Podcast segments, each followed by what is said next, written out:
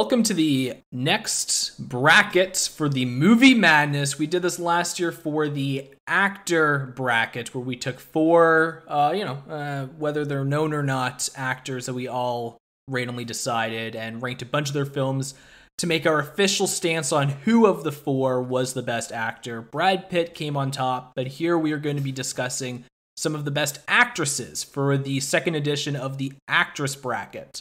And so to help break down four, you know, uh, maybe lesser known actresses that we are going to be throwing into the bracket here. We have our pop topic co-host Tristan. How are you doing today? Doing fantastic.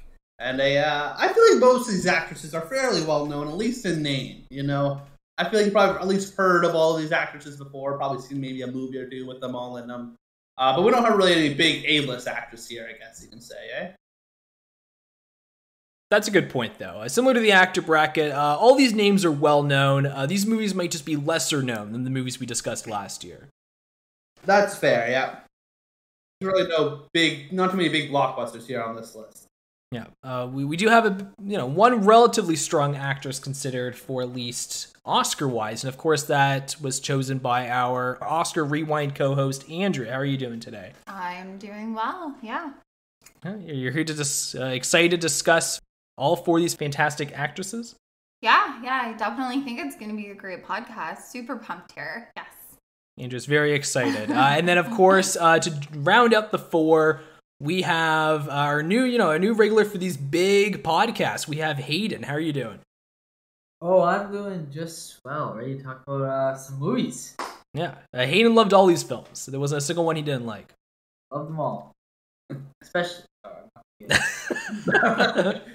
talk about his favorites later. Yeah, yeah.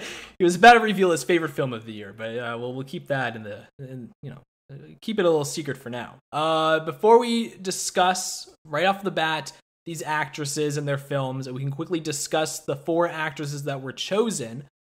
Uh, start. Uh, we'll, we'll go in reverse order. Starting with you, Hayden. You chose a pretty well-regarded actress, Toni Collette. Why did you choose her?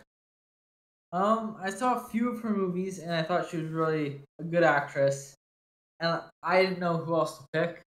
Um, there was tons of movies of hers that I still wanted to watch. So I thought it was just a perfect excuse to watch. Yeah, that's kind of my mindset too. I, I picked Marilyn Monroe, uh, and that was literally my reasoning. I was like, well, I, I need to watch some of her films in regard, you know, in anticipation to Blonde, which is coming out in almost a month from now, so it's coming up pretty close. It's kind of good timing that we're doing this now. So it was a good excuse to just watch them all, and I guess force you guys to watch it as well. Uh, what about you, Andrew? What you chose Michelle Pfeiffer? Uh, what was your reasoning for choosing her? Um, you know, I went through several different people deciding on like who I wanted to pick, and I just remembered um, growing up that my mom really liked her, and I don't know, I just wanted to revisit some of the films that she was in, and I thought it would be a good idea uh, to pick her for the podcast. I like that. I like that. Uh, it's a very similar story to Tristan. Uh, Tristan picked uh, Vanessa Hudgens, and our mom really likes her as well, right, Tristan? Yeah, our, our mom's a big fan for sure. Uh, yeah, so I picked Vanessa Hudgens, who's obviously a legend, of course. I had three options. I was kind of debating between the three, so I messaged the group and said, "Hey, pick a number between one and three. I believe it was Andrew who chose the number two, uh, which ended up being uh, Vanessa Hudgens, and so here we are. No, no. Hayden picked Hayden picked that number, and then I think I picked three. But Hayden picked before me, so you went with Hayden. Oh, guy, because Hayden picked number two. Yes. Yeah. Yeah, Andrew wants no blame in Vanessa Hudgens. yeah, it would have been Viola Davis if she picked number three. exactly. Yeah, Andrew, I believe like a week ago, Andrew was like, "We're stuck watching Vanessa Hudgens. If only I entered three before Hayden." I should have been quicker. That's all I have Yeah. to say. number one would have been Marilyn Monroe, which would have just like Quentin run wild with another pick there. So I'm glad I didn't. Wait, One of them wasn't number three Oct- Octavia Spencer? Oh, you're right. I was debating between the two Yeah, and who I should yeah. put down, and I went with Octavia Spencer because there's more movies of her I haven't seen. I Mhm. was real close on which one I wanted to go with, and I went with you're right. It was Octavia Spencer. Yes. My bad. Yeah. Yeah.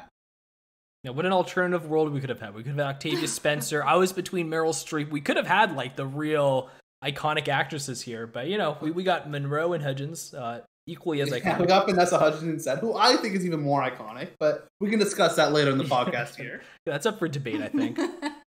We will be debating it. That's what we're here for. That that's true. So, anything else you guys want to get out of the way before we dive into uh, the bracket here? We each have eight films selected from each of the four actresses, which gives us a nice round number of 32 films to really determine, in a pretty uh, arbitrary way, who's the best actress. Not arbitrary at all. This is objective. We will choose the best actress of all time here tonight on the podcast. That sounds good to me. All right. Uh, you guys need to say anything else before we jump right into it? I think we're good to go. So, which actress do we want to jump into first? I'm I'm pretty open to anything here. Is there one you guys want to get off right off the bat? We can start with Marilyn Monroe there. It's already on the screen. Kind of go in order. The oldest in sequential order, if you want to go that way, you know? We'll go by their My birth birthday. year. Yeah. Yeah, you know, it's like playing a board game. Whoever's born first goes first. Yeah. All right, so we're going to start right off the bat with Marilyn Monroe, which I think her name precedes her. I don't think anybody really knows any of these films. Maybe they've heard of two of these by name, but probably Yeah, the lesser known filmography. Yeah, she's more just well known as like a model and as a big celebrity more so than really as an actress, right? Her her name alone is bigger than any title of any movie she's been in. Really, it really is. So I organized the order here. I was the one that picked Monroe, obviously, and so I kind of organized it literally just by release year uh, because I kind of want to go through the story of Monroe because I think the journey through her during these eight films are pretty important. I watched her entire well, I say her entire filmography, every single Hollywood released film from her. She like did like some really small indie stuff that I couldn't find, but I watched like 20 movies from her and I picked these 8 as the most important to the story of Marilyn Monroe. The first two being the one that really kickstarted her career, All About Eve, which I believe is pretty well known, not for Monroe though. Uh, and then Niagara, which was really her one of her biggest films at the very beginning of her career. She's the femme fatale, Hitchcockian type of film. Uh, Niagara is, and then All About Eve really got her started because she went viral and popular due to the nude calendar photo that was released of her. And this was her first film after that that they really try to hype up on that. Like she was in it for five minutes, and the movie is hyping up in their advertisements. Marilyn Monroe is in this movie, and she's not even important. She's not even an actress, but her presence was already huge by the time this movie came out, which won about like eight or nine Oscars. So these are really the two films before she's known as an actress uh, that really kind of started her career here. So, what was your guys' thoughts on these two very early films for Monroe, All About Eve and Niagara? I thought All About Eve was quite fun. I, I really enjoyed that. Niagara, I thought was a uh, pretty par for the course for the film noir genre. I don't think it really pushed the limits in any way or did anything too new. You obviously mentioned how Alfred Hitchcock's, you know, uh, a legend of this genre, and there's also other great films in the genre. I don't think Niagara really holds up well to a lot of the other. Not that I've seen a lot of a uh, old noir films, but I have seen a couple, and I don't think this one quite holds up as well as the other ones. I do did enjoy this one, but it felt kind of paint by numbers for the film noir genre from what I know of it. Whereas All About Eve, um, pretty unique film. I don't know if I've really seen a film too much like that. Sort of going into this sort of weird possessive relationship between a, a famous actress and a psychotic wannabe fan. I thought it was quite fun.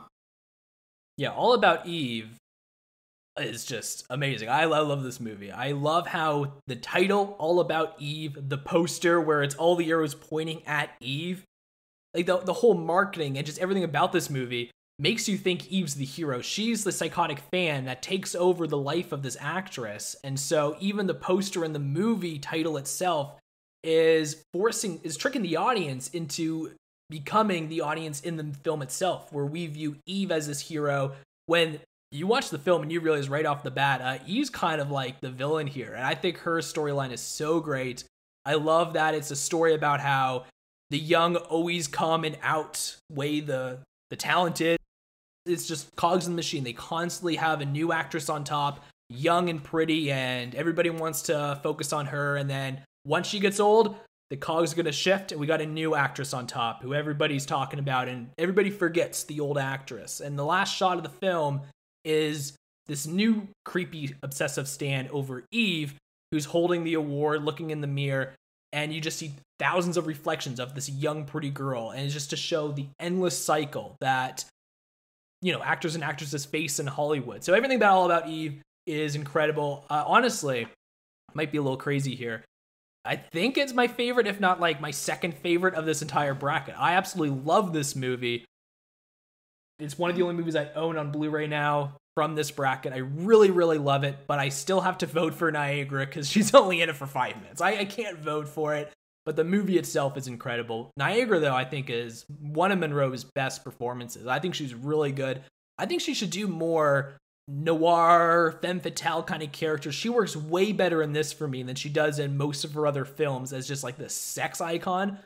As this femme fatale kind of character, she's so good. I think this is one of her strongest performances. And, you know, it is kind of weaker compared to most Hitchcock films, like Tristan said, but I'm still a sucker for noir films. I really like them, especially the ones from the 40s, 50s, and you know, very early 60s. Uh, I'm a sucker for them, so I'll I'm gonna vote for Niagara here.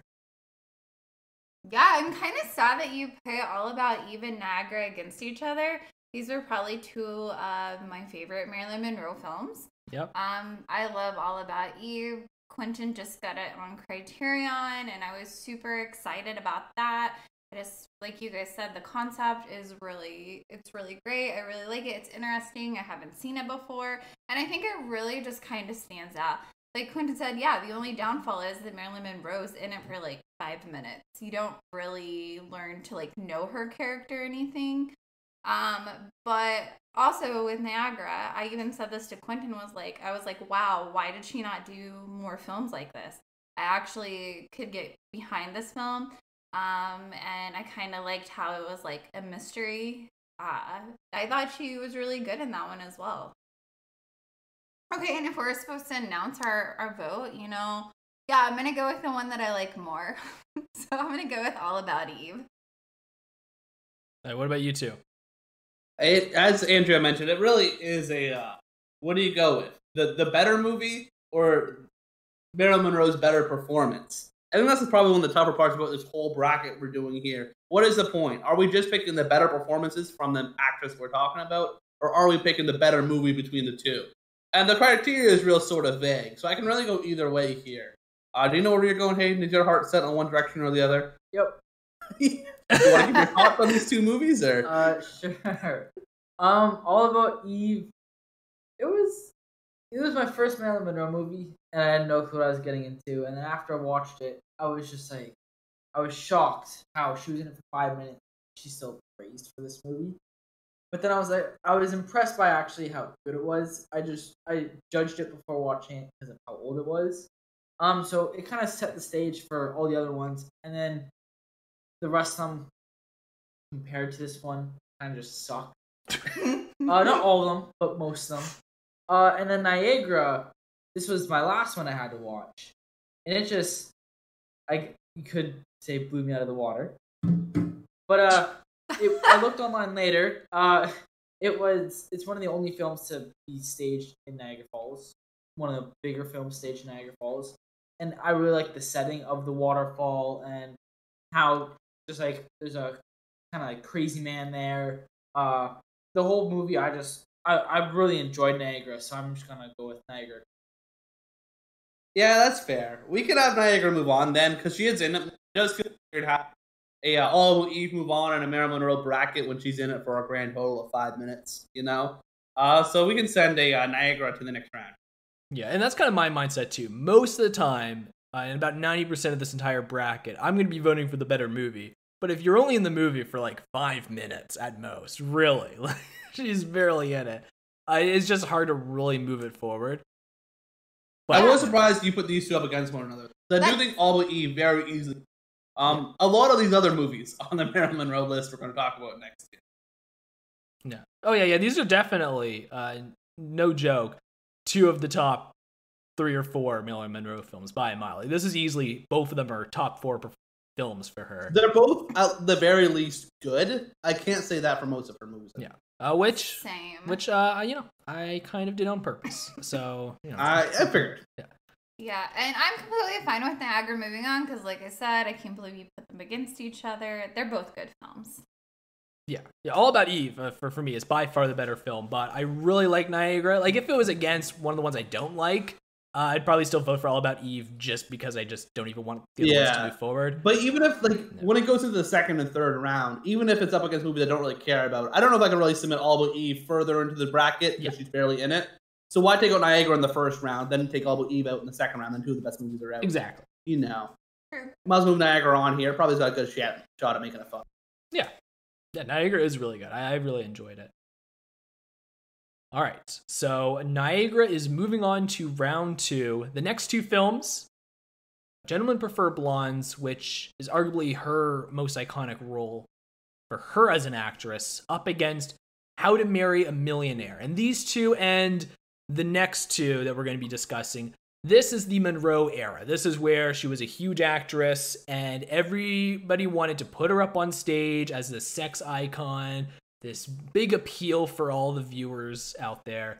And she was scooped up by one company and they had a contract with her for about, I believe, 10, maybe it was 15 years. I believe it was 10, to be fair, uh, where It she was was MGM, right? MGM, yeah, where she was stuck with MGM for a 10 year contract to make movies for them only.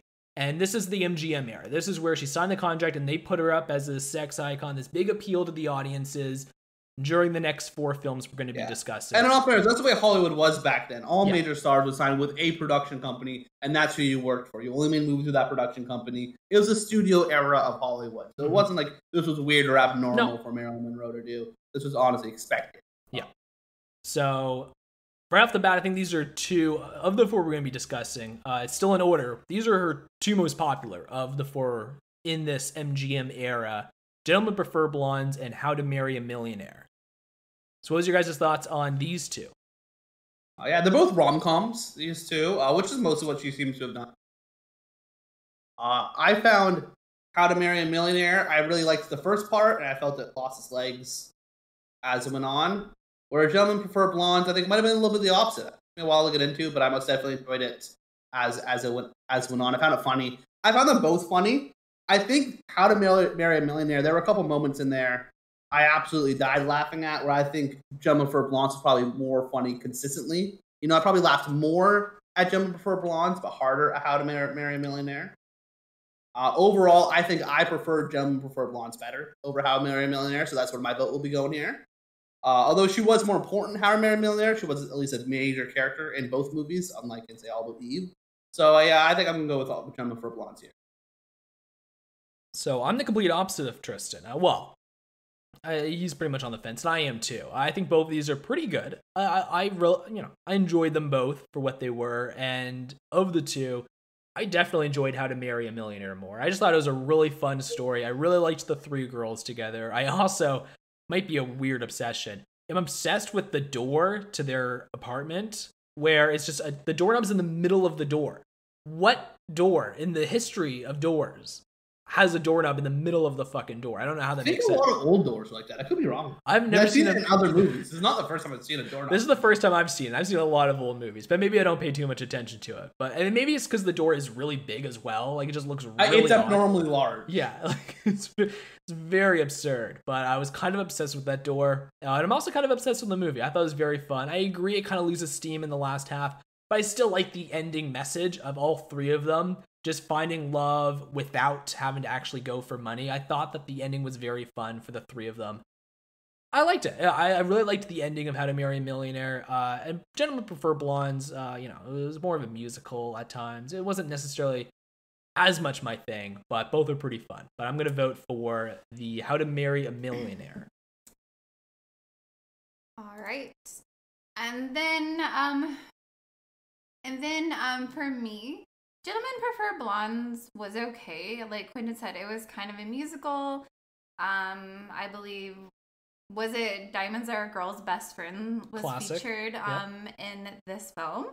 Um Yeah. it, would, it was fine. Um it was okay. Um but then How to Marry a Millionaire um, I really like that one because the three girls are trying to go find millionaires.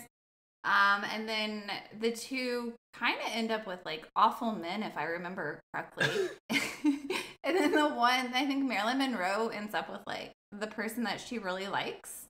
Um, yeah, so overall, I just, honestly, I remember more about How to Marry a Millionaire, so my vote's probably going to go there. I guess I'm going last again. Uh, with these two films, they're both very bland, in my opinion. They both kind of are very, very equal. Where you have Gentlemen Prefer Blondes, like when I said, more of a musical. I completely forget the first half. The second half I find more memorable. Where How to Marry a Millionaire is more the opposite, where the first half is about these like snooty girls, and then by the end of the movie, you do see them slowly change into like, I guess, mature women, even though they're women the entire time. But like they, you see them, their character development change throughout the film. Uh, I guess I'll just go with How to Marry a Millionaire. You guys suck. Gentlemen Prefer Blondes is the better movie by far. well, But Joseph went, for sure the better movie. Joseph went from on the fence to being like easy. I wasn't really on the fence. I knew which way I was going. Okay. here. That's Uh. I find the second half of How to Marry a Millionaire an absolute slog to get. And that's easily why I'm going with Gentlemen for Blondes. That, and I find of all of her movies, Gentlemen for Blondes, I think I might have been might have been the most fun. Honestly, I really enjoyed Gentlemen for Blondes. I would say both of these are the most fun. I think these ones are No, very. these, there's two. Like I said, these are two on. of the ones I like more. Marilyn Monroe. I think Gentlemen for Blondes might have been my favorite of all of Marilyn Monroe. really like including yeah, all I about think Eve. so. You're wrong. I hey, that's fair. I, I think I know which one will be the, the generally considered the best of them. Um, but I, I think I, I like I like Gentlemen for Blondes. That's I really- interesting.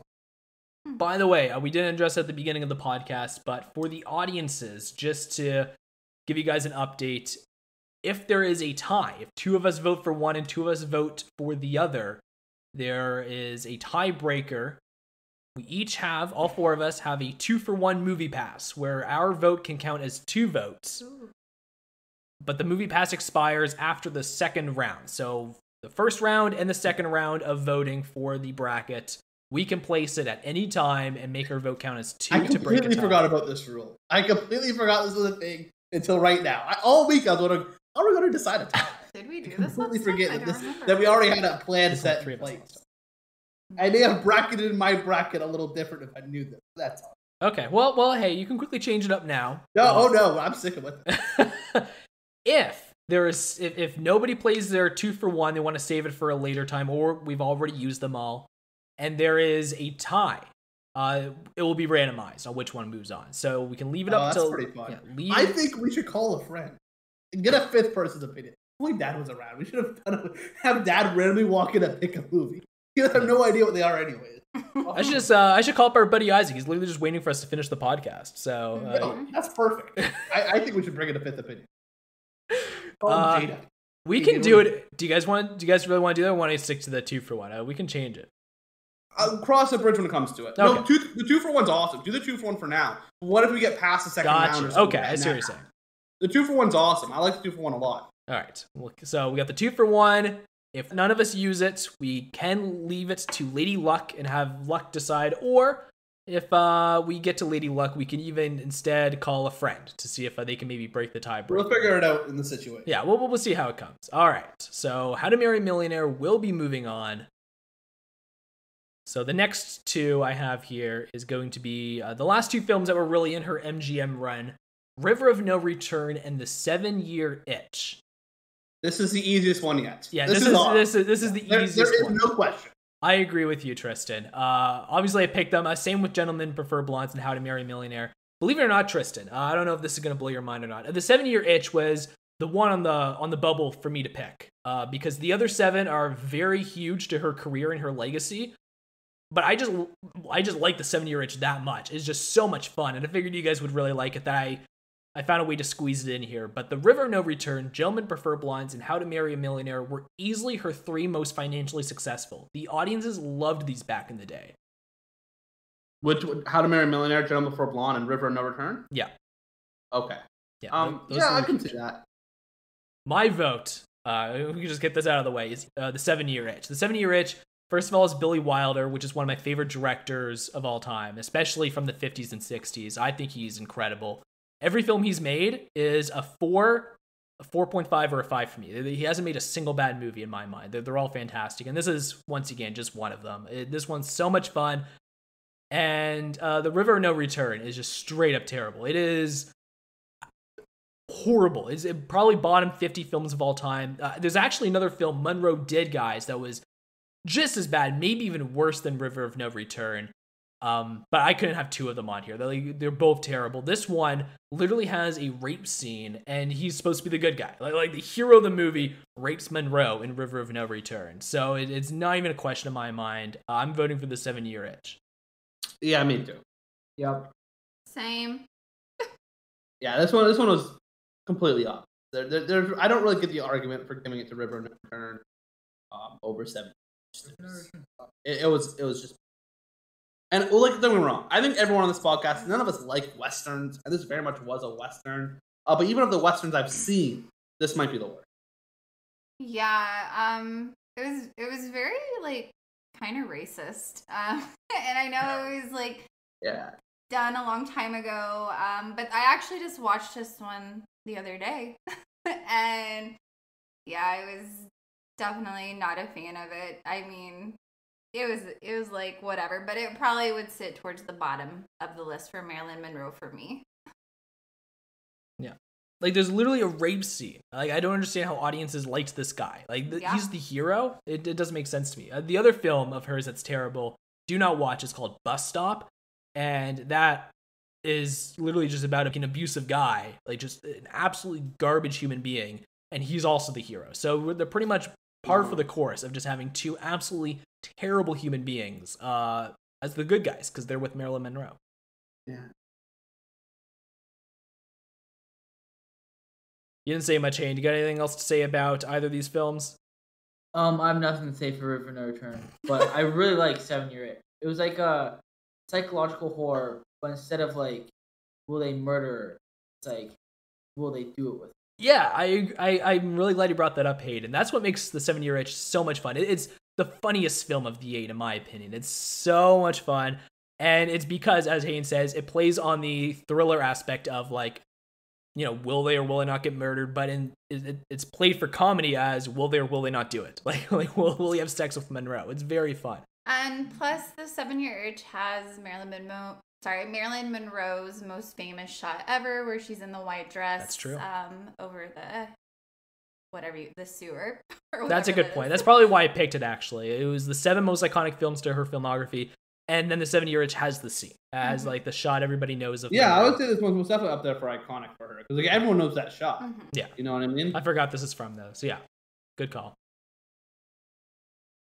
All right, and then the last two films for uh, Marilyn Monroe's filmography, uh, and this is where it kind of gets a little interesting. So after MGM's contract with her, Monroe asked they- wanted to re-sign another contract with her for another, I believe, five or maybe it was another ten years with Monroe, and Monroe said she would do it if she got more money which they were a bit hesitant on, despite the fact she was a huge star at the time. And she told them she wants her to not be portrayed as a sex symbol. She wanted to be a symbol for little girls that wanted to become an actress and actually prove that anybody can be a good actress. And she wanted to just be seen as a performer and not as a symbol.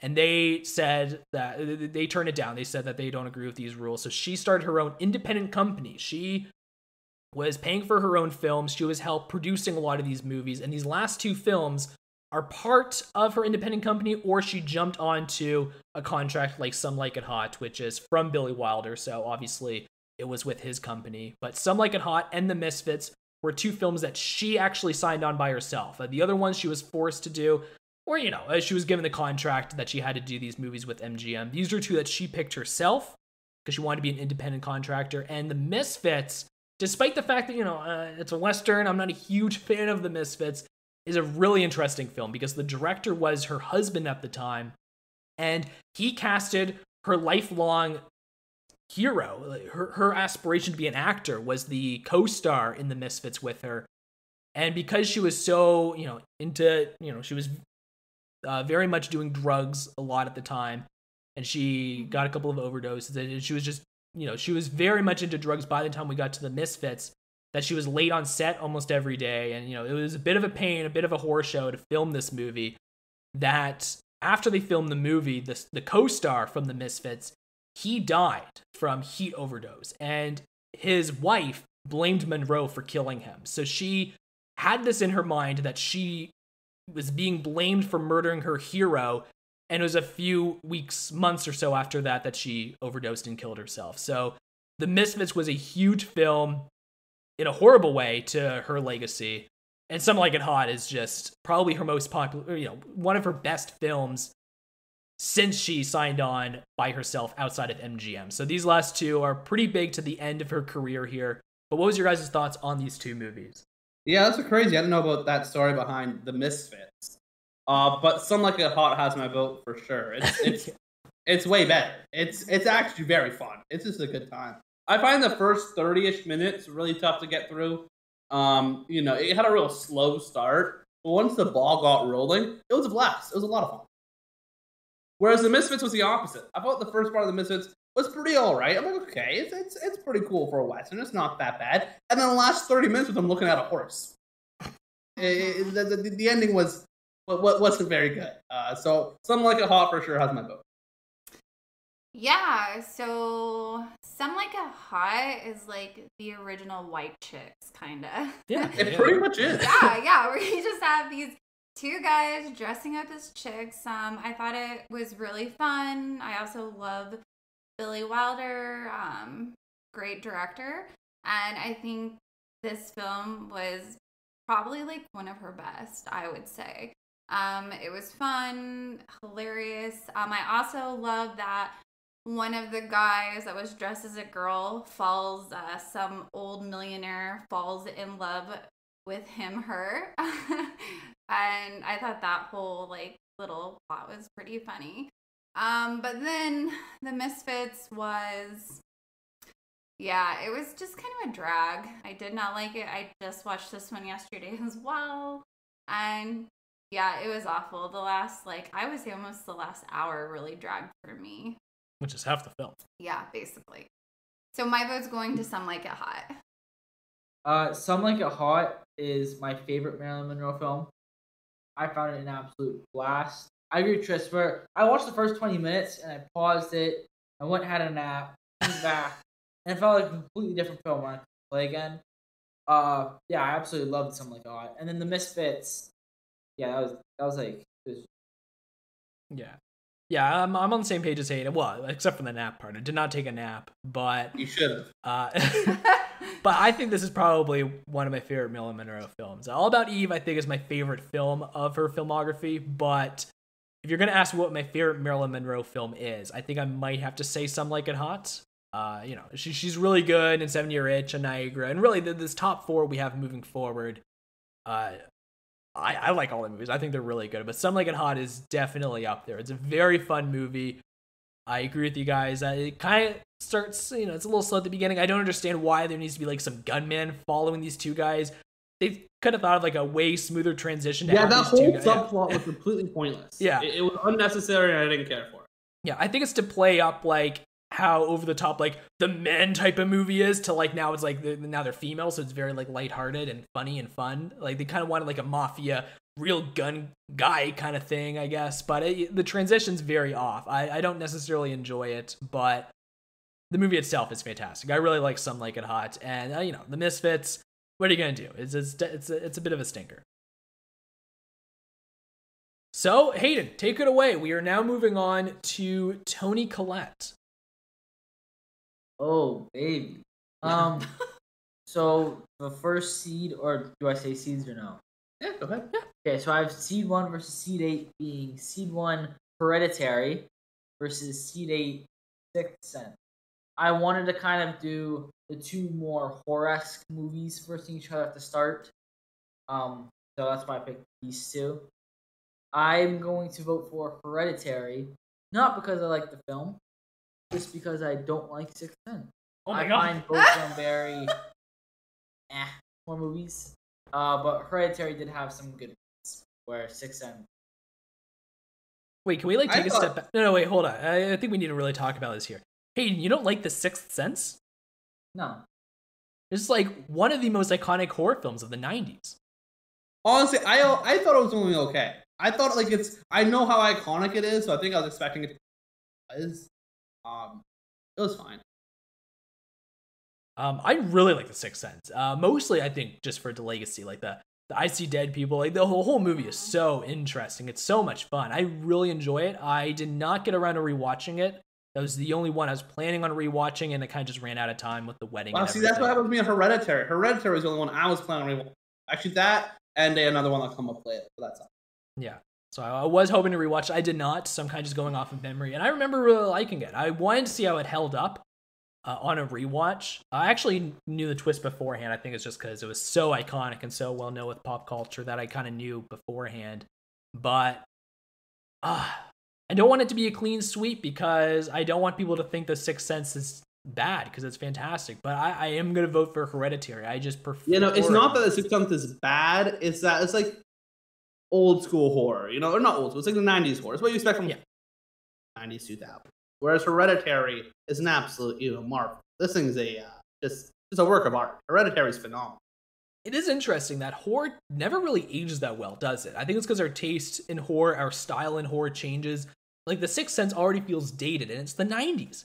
It's the 90s. Like it, it should still feel brand new. And if you watch horror films from like the 50s and 60s, they're just really not as scary as you would expect from a horror film. That it is kind of interesting that probably by the time we get to what 2040, 2035, uh, Hereditary is gonna feel kind of bland. It's gonna feel pretty bad. It, it's interesting that horror films change so Maybe quickly. I don't I don't know because I think a lot of horror movies do age really well.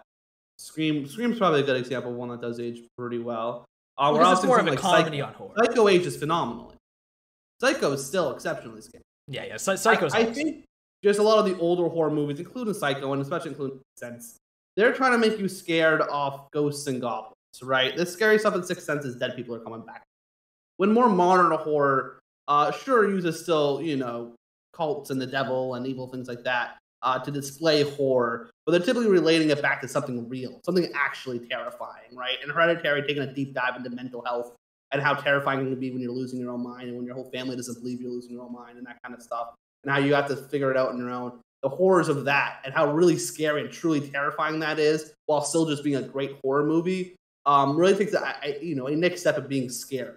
It's no longer scary because there's ghosts and goblins running around. It's now scary because it's the people that are facing real shit that's terrifying and no one knows how to deal with it. Even you as an audience member don't know how to deal with it. And I think that makes it a lot scarier than Sixth Sense. Seeing dead people isn't that scary, but losing your mind is. Yeah, that's a fair point. Actually, I, I, I can see that. But uh, Hereditary is very much still about like cults and the devil and stuff. I do wonder if in 15 years' time people are going to be like, "Ah, the devil!" Like that was so overused in the 2010s. Uh, I do wonder if just horror kind of changes in phases, right? Like even late 2000s was like camera footage, like Paranormal Activity, Blair Witch was in the early 2000s, and uh, like we don't see those anymore. Those are kind of outdated. So it is interesting that they go through phases. I still enjoy most horror films, even Sixth Sense. I still love, but you know, uh, modern horror is just, especially when you got Hereditary, like you know, there's just some really good modern horror, and this is one of the best. Yeah, I'm just gonna throw my two cents out there. Um, I think my vote's going to go to Hereditary. Um, just because like I really like the film. I think it worked really well. It's one of the first A24 films I had ever watched and yeah, it just really worked. Toni Collette is amazing and this is probably honestly, I think this might be my favorite Toni Collette performance. I really loved her in this. She was great during the entire thing. Uh, whereas Sixth Sense, you know, honestly, I think this that movie is more about like Haley Joel Osment. Um, his performance as a child actor was amazing. Toni Collette was good in it as well, but like, I mean, if we were doing a Haley Joel Osment, uh, like ranking or bracket, I would probably vote for The Sixth Sense. But since we're not, I'll probably go with Hereditary. Or Bruce Also, one of Willis. the uh, Bruce Willis's better Yeah, performances. yeah, Bruce Willis is really good. Yeah. You know, That's in all true, fairness, he only has like three good performances. This Die Hard and The Cop Out, but one of his three good performances. And and Unbreakable. Unbreak. Oh yeah, yeah, yeah. I've Unbreakable. seen that. Yeah, I think Unbreakable is my favorite Bruce Willis performance. I, I love him. Cop Out. Cop Out. It's my favorite Bruce Willis movie. That's for sure. oh man, uh, we got to fit that into a bracket sometime. Cop Out. Oh, we gotta talk about Cop Out sometime on here. Cop Out's such a good movie. yeah. That one? You got you. Hayden still hasn't seen Cop Out. I I can't wait for me and Tristan. My to get own out- brother. Yeah, I can't wait for us to be outvoted for it, Tristan. Oh, we'll we'll lose. It's not gonna win. Because I don't think anybody but us likes it. But anyways, we will move forward. Hereditary. All right, so Hereditary is moving on.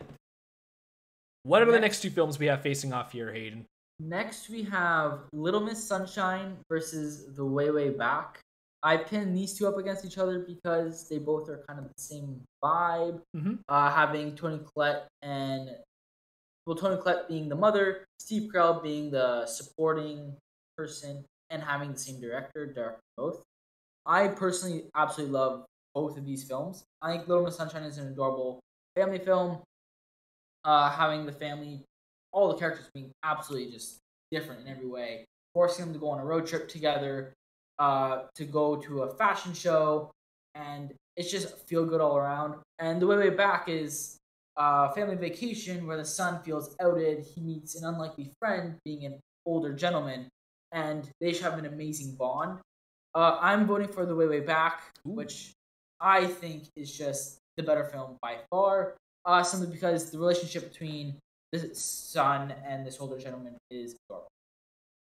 Hold on. So this is they're both Rockwell. wait. So they're both from the same director.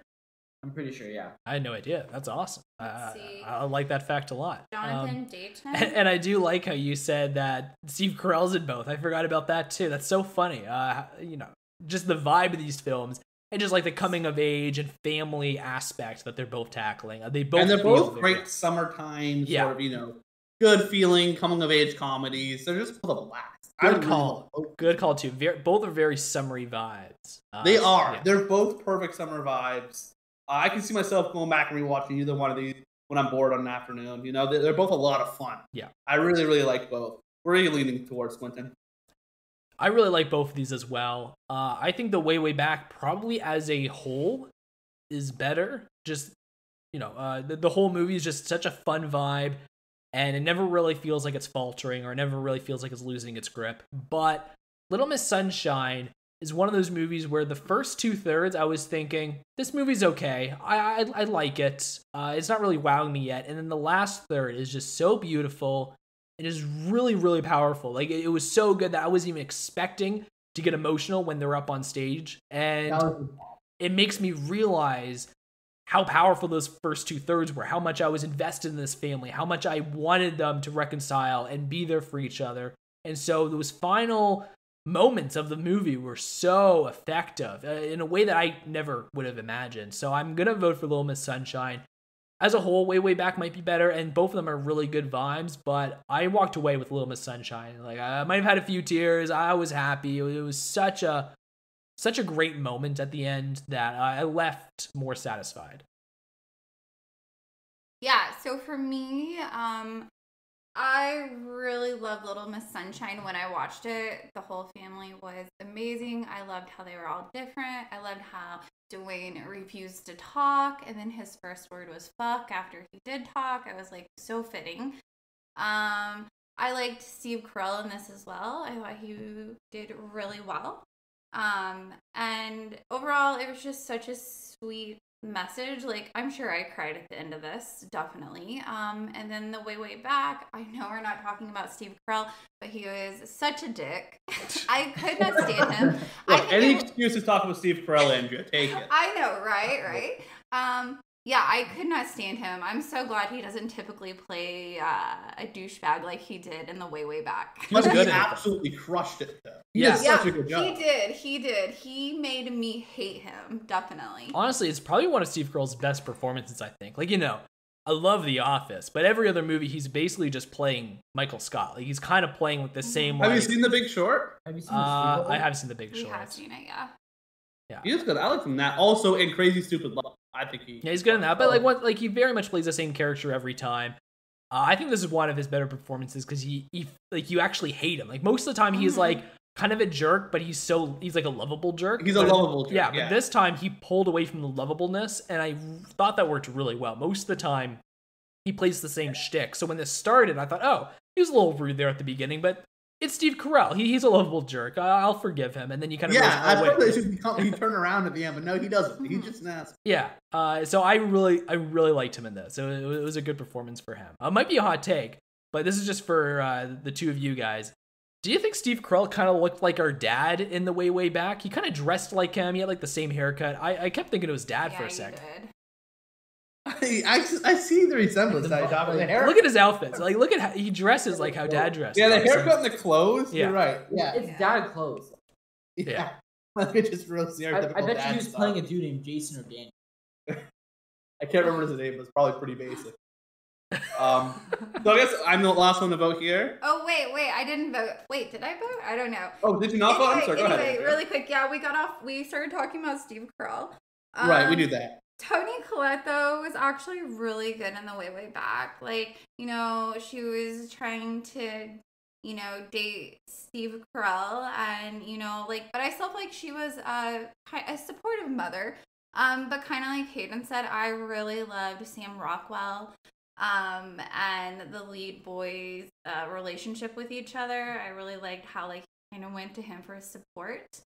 Um, so both of these movies are honestly pretty good to me. Um, so I, but I think I'm gonna go with Little Miss Sunshine. No. Yeah, uh, I really love. I love both. I think they're both fantastic. I will be going back and rewatching both of these. Uh, but I think to me, it's it's it's the Rockwell factor. I gotta go with the way way back. Oh, yeah. It's Sam Rockwell and uh, the main lead. I can't remember the actor's name, but he crushed it. The lead in Way Way Back. The two of them together on screen were so great. Plus Toni Collette and Steve Carell back together on screen in The Way Way Back. I really enjoyed it. I love both these movies, but I'm gonna go with The Way Way Back as well. All right, so we are tied here. Is anybody going to use their two for one movie pass, or are we going to leave it to Lady Luck? I'm really contemplating it. We only have one two for one, right? One, two for one, Yeah. yeah. But it's only good for round one and two, so you know, Yeah, that's not going to be many opportunities. No, I'm I'm a I'm gonna save it. I think I know what I'm gonna use. I have no idea what the voting are going to be for any of them, so but I'm that's keeping my it. issue. Like I, I'm willing to use it here, but like It's real. I'm soon. risky whether it's gonna be another. It's just two. You know what I mean? Know what I mean?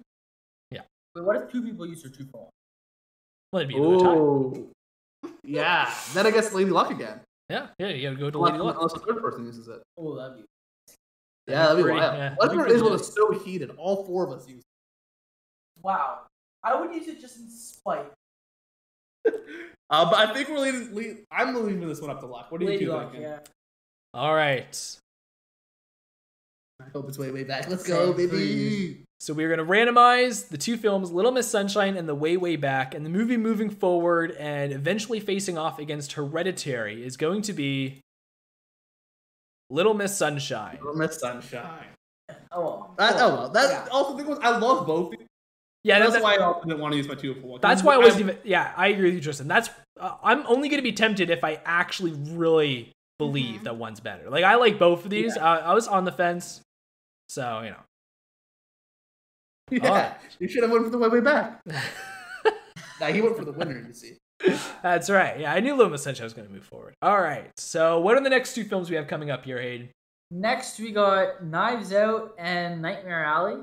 Um, I put these two together because they're both more like higher budget films. Uh, Knives Out is more like a murder mystery, where Nightmare Alley is uh, not entirely sure what Nightmare Alley is, but they kind of give you the same sort of vibe. Uh, where Toni Collette isn't in like a lead role, more of just like a secondary character, but adds a lot to the movie. Um, Knives Out, I think she, although she not, doesn't have the biggest role, I think it's just a phenomenal film. Uh, I absolutely love Knives Out. Where Nightmare Alley is good, she adds a little more to the film. I feel like, but the film just, in my opinion, isn't great. So I will be voting for Knives Out. Yeah, this I'll jump here is- next time because I think my opinion is pretty close to Hayden's. I think they're both good movies. Well, Nightmare Alley is pretty pretty decent. Uh, Toni Collette's performance in it, I think, is quite good. I think it's a pretty good performance. She's only a supporting character; she's not one of the main characters, but she's decently important, particularly in the first first act or first two acts. Um, I do really like Toni Collette in it, but a uh, and although she's less of Knives Out, Knives Out is for sure the better movie of the two. Uh, I don't know if I'll ever really rewatch Nightmare Alley. I'll realistically I'll probably go back and watch the, the, the original Nightmare Alley. I haven't seen that one yet, but probably won't go back and rewatch this one. Although I for sure will be going back and rewatching Knives Out. In fact, I already have. I think Knives Out is fantastic. I think it's so much fun. It's a big ensemble cast, and she plays her role fantastic in it. Uh, I for sure gotta go Knives Out. I think they're both good. I can see why he paired them up against one another. but in my opinion, one's just the better. Yeah, these are her two supporting films, and uh, you know, aside from one Vanessa Hudgens films we'll be uh, getting to soon, uh, it's the two most recent films on the entire bracket. So it is kind of fun that they're paired up together. But uh, to me, it's a no-brainer. Uh, Knives Out is really fun. I really, really like Knives Out. And I like dislike Nightmare Alley. I really don't like this movie. Maybe it's because uh, I think we've already discussed this with Tristan on a podcast previously.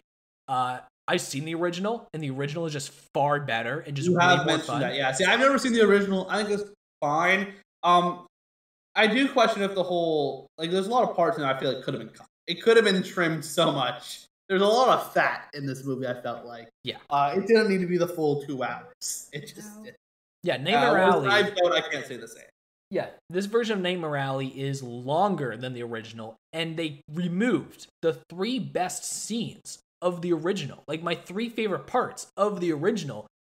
Uh, they had like a very shortened version of one of those scenes in this new one, and then they removed the other two. Like they got rid of my three favorite scenes. It's insane. I don't know how they made this movie and thought, ah, well, I don't know. Maybe I liked the wrong scenes. Maybe like they took away the the other scenes that they put a lot more effort on into the remake. They dragged out a lot of other scenes and they just cut the good ones. But maybe I just have different taste on what I want from my Nightmare Alley film. But the original is really really good. I, I would say the original is better than both of these movies. But the remake here of Nightmare Alley is not good at all. And Knives Out is super fun. I've only seen it once, but I still remember having a good time. I should check it out before the sequel comes out later this year. So my vote is for Knives Out. Yeah, and um, I don't have a ton more to add. You guys added pretty much everything that I think. Uh, so I'm gonna be going with Knives Out. Another unanimous vote there. All right, Hayden, And- the last two Toni Collette films. What do we got? So to end off the Toni Collette group of movies, I decided to go for two lesser known films. Uh, one being her animated career uh, with the Blinky Bill movie, and then I wanted to go for a movie where she is like the complete lead actress in the film, being Muriel's Wedding. Uh, boy, these are two stinkers, but uh, Muriel's Wedding is absolutely awful. I just like both these films, but I'm gonna vote for Blinky Bill because I found is in the little bit of the group where it's like so bad that it's good. Where Muriel's wedding, I just found like there was so much that I just disagreed with that Muriel was doing, and her whole family was just atrocious. Finally, some controversy. Enough with these uh, one-sided votes like Knives Out and Nightmare Alley. I completely disagree. Muriel's Wedding is fucking awesome. I love that. Yeah, I'm. I, I was, I was, I don't know if I think it's fucking awesome, but I don't know. You go ahead, Quentin. I'm kind of torn on. it. Yeah. Well, like I really, really like it. Uh, you know, uh, like, it's really good for what it is. Like a lot of these films, you know, everybody's heard of Hereditary. Everyone's heard, you know, I think everyone's heard of Knives Out. Even films like All About Eve and Some Like It Hot. I'm sure people have heard of these names because they're iconic. Like a lot of these films are really well known that we're discussing, and they're well known for a reason. They're really good. Muriel's Wedding is one of those surprises. I never heard of this movie in my life. Hayden picked it. I saw the poster and thought, oh, this looks dumb. We threw it on, and I was so surprised. It was such a sweet movie. I really, really liked it. I thought Toni Collette played a totally different character than what she normally does. Uh, this is a very fun Toni Collette performance. I really, really enjoyed it. And on the flip side, of Blinky Bill, you can ask Andrea this. Two days ago, I quickly was going over the list that we had of all the movies, and I was like, okay, so you only have Scarface left to watch, right, Andrea? And I was scrolling mm-hmm. down the list, and I just went, wait a second, what the fuck is Blinky Bill? Have we not seen, mm-hmm. wait? Have we not seen this movie? Do we need to quickly watch this movie beforehand? And Andrea was describing the movie to me, and I genuinely forgot what the, like I had to look up like photos of the movie on Google Images, and I was like, oh yeah, okay, I, di- I do think I've seen this. I genuinely forget most of Blinky Bill. This movie is the most forgettable garbage in animation history. It's just so it's it's so nothing. It's so So, empty. it's so good. You gotta watch it. yeah, maybe, yeah, maybe I should have. I should have seen it a second time because I genuinely forgot I watched it when I was looking at the list two days ago. But uh, I apparently I have, but I'm not going to vote for it. I'm voting for Muriel. Right? Am I the last one to talk? I don't. Tristan's still going. Oh, okay. I saw him. Yeah, but you go ahead, Andrea. Okay. Um. Yeah, honestly, I think this one is pretty easy for me. Blinky Bill is like about koalas. Uh, yeah, and this this story is fine, but I really thought Muriel's wedding was um, a lot better. I actually liked it. I liked her crazy style of dress. Um, yeah, and overall, I I think like there was some character growth in it as well. Um, so I'm gonna be voting for Muriel's wedding. Now, now I'm real confused because okay, so I with Blinky Bill, I'll start with Blinky Bill. Um, I agree with Quentin. I can barely remember anything about it. Uh, from my memory, it was just a very generic and standard uh, animated movie. I do believe both these two films are Australian films. That's why I don't think anyone's ever really heard of them. They both do play, take place in Australia and made by Australian production companies. I think Toni Collette herself could be. Um, Blinky Bill, of course, being about koalas. Obviously, it's an Australian film. Uh, it was, you know, your standard what you expect from like an Illumination or a DreamWorks type anime. It wasn't very good, generally forgettable. But Muriel's Wedding uh, is a much more interesting film between the two here. Uh, I absolutely hated Muriel, the main character. I thought she was exceptionally annoying and couldn't stand her for a second. I thought she was very painful. Toni Collette did a great job in the performance, don't get me wrong. Yeah, good Uh, but the character itself was dreadful. Uh, I did not like the character at all. I, I was rooting against her pretty much for most of the film. I was actively hoping she would fail.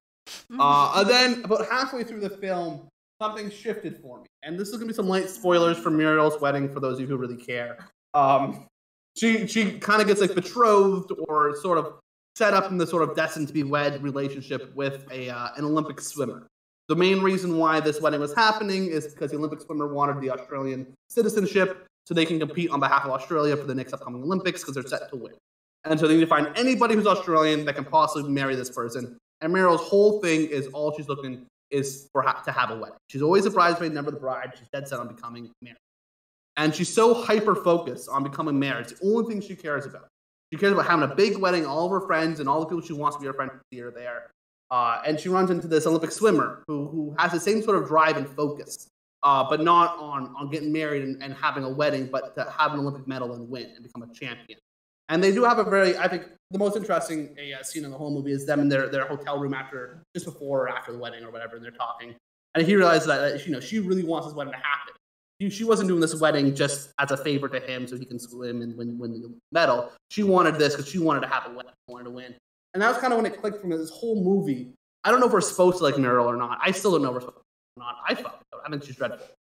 Uh, but what it is interesting is what if you have someone who's all the time you have movies, say like Elvis that just came out, but a guy who's super focused on becoming a superstar or, or super focused on winning a medal or becoming an athlete. You know, your whole life is set up for these main goals. But her whole life, her whole goal was just to get married. She didn't even care if she was in love. She just wanted a wedding. And it was really, honestly, kind of depressing. It was pretty sad that a lot of people are like, they really don't care about love. They just want to get married because that's what you're supposed to do. That's the next step in life is to get married. And she's stuck because she's not married. She can't move on because she's not married. Everyone else is getting married, but she's not. And the only thing she cares about is getting married. And I thought it was pretty interesting. A pretty depressing take on love and rom com as a general, I thought. Mhm. And they, uh, it, it kind of, I thought it was pretty interesting. Was something more interesting film over. So Mario's wedding does have my vote. I don't like Muriel. I don't care about her wedding. I don't want her to get wed. Um, but it was interesting that you have this character who's so focused on just getting married. They don't even care about love. Mm-hmm. They only care about having that wedding, and that's their focus in life. And it was it was sad and interesting, and really kind of changed my perspective on on you know marriage idea as a whole. It was pretty crazy. I thought it was a pretty cool film. This idea of what if it's all you care about, and it was it was interesting. Yeah, yeah I give it agree with that. you, Tristan. I agree with you completely that this film is depressing. Like it's a very lighthearted, over the top comedy. Like everybody's super wacky, but behind all of like the wacky and absurdity that this film has, it's very depressing. Like I felt miserable during like the second half. Like it's just it's it's tough. Like yeah, it does suck to see this woman who just wants to get married and she doesn't even care if the person doesn't even love her. Like she's just so hyper focused on being a wife. Uh, it- yeah, it, it's very interesting. I agree with you. Muriel's wedding is moving forward. We can move on to the second half of round one, and we have Michelle Pfeiffer here. So, Andrea, uh, start us off here. What are the first two films? Yeah. Um. So we have Stardust and we have I Am Sam. Uh, so Stardust is kind of a, a fantasy-based film, um, where uh, there is one side of this wall that is normal life, and the other side is all fantasy. Um, and basically, um, there is a guy that is like, in, he's in love with like this basically terrible. Well, there's a whole bunch more to it. There's a lot to this movie actually. But basically, the whole story is he is gonna go over the wall uh, to get the star that fell. Um, it's basically just based like on his journey over the wall and what happens. Um, and they kind of do a big reveal on one part.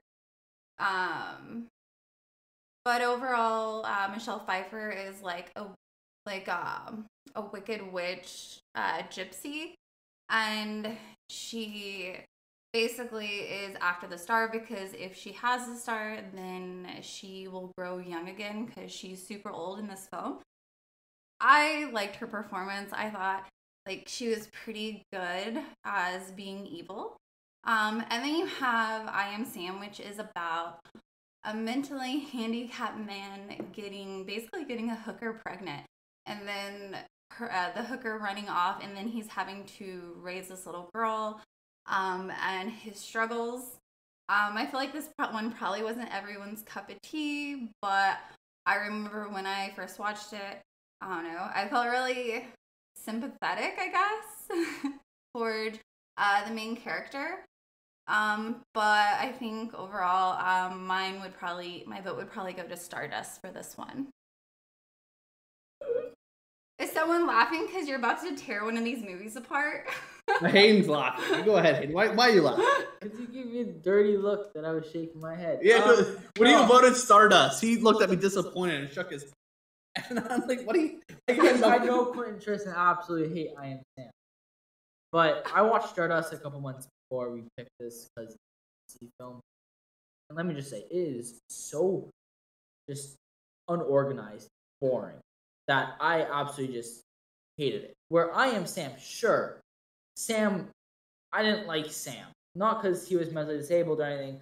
I don't like when films portray characters like that it just feels like unethical. I don't know if that's the word, but like wrong to do. And Sam didn't do, or whoever the actor is, just didn't do a very good job. But I think uh, Michelle Pfeiffer, I think she, I think she was great in this film. I think the plot was good. Um, start with, it started off very fast, right away, right to the point. Which I hate when films drag on and on. It got right to the point. I think uh, the last third, maybe halfway through around there, it, it dragged on a little bit just because a two-hour film. Did not need to be two hours at all. But I think Michelle Pfeiffer's performance in I Am Sam was great, and that's why I'm going to vote for I Am Sam. I'll go next year. Um, I agree with what Hayden said about Stardust, particularly when he mentioned yeah, it was too complex. Uh, this or convoluted. I don't know which word he used. It's both. This movie has the plot is really basic, but also has a bunch of bullshit going on that I don't care about and I don't need to care about. They kept throwing more things into there, and it just didn't need it. It was already over two hours or whatever, close to two hours. Too long, too boring. Didn't care about anything going on. Um, overall, didn't really care the movie. But at least the movie never pissed me off. And I can't say the same for I Am Sam. I really, really don't like I Am Sam. Uh, there are some moments that are touching. I will give it that. There are certain scenes I do find quite heartwarming and are, are fairly well done. Michelle Pfeiffer's performance is all right. Uh, it's not her best. It's not her worst. She was pretty good. Uh, Stardust, yeah, her performance in Stardust is awesome. It, it, is.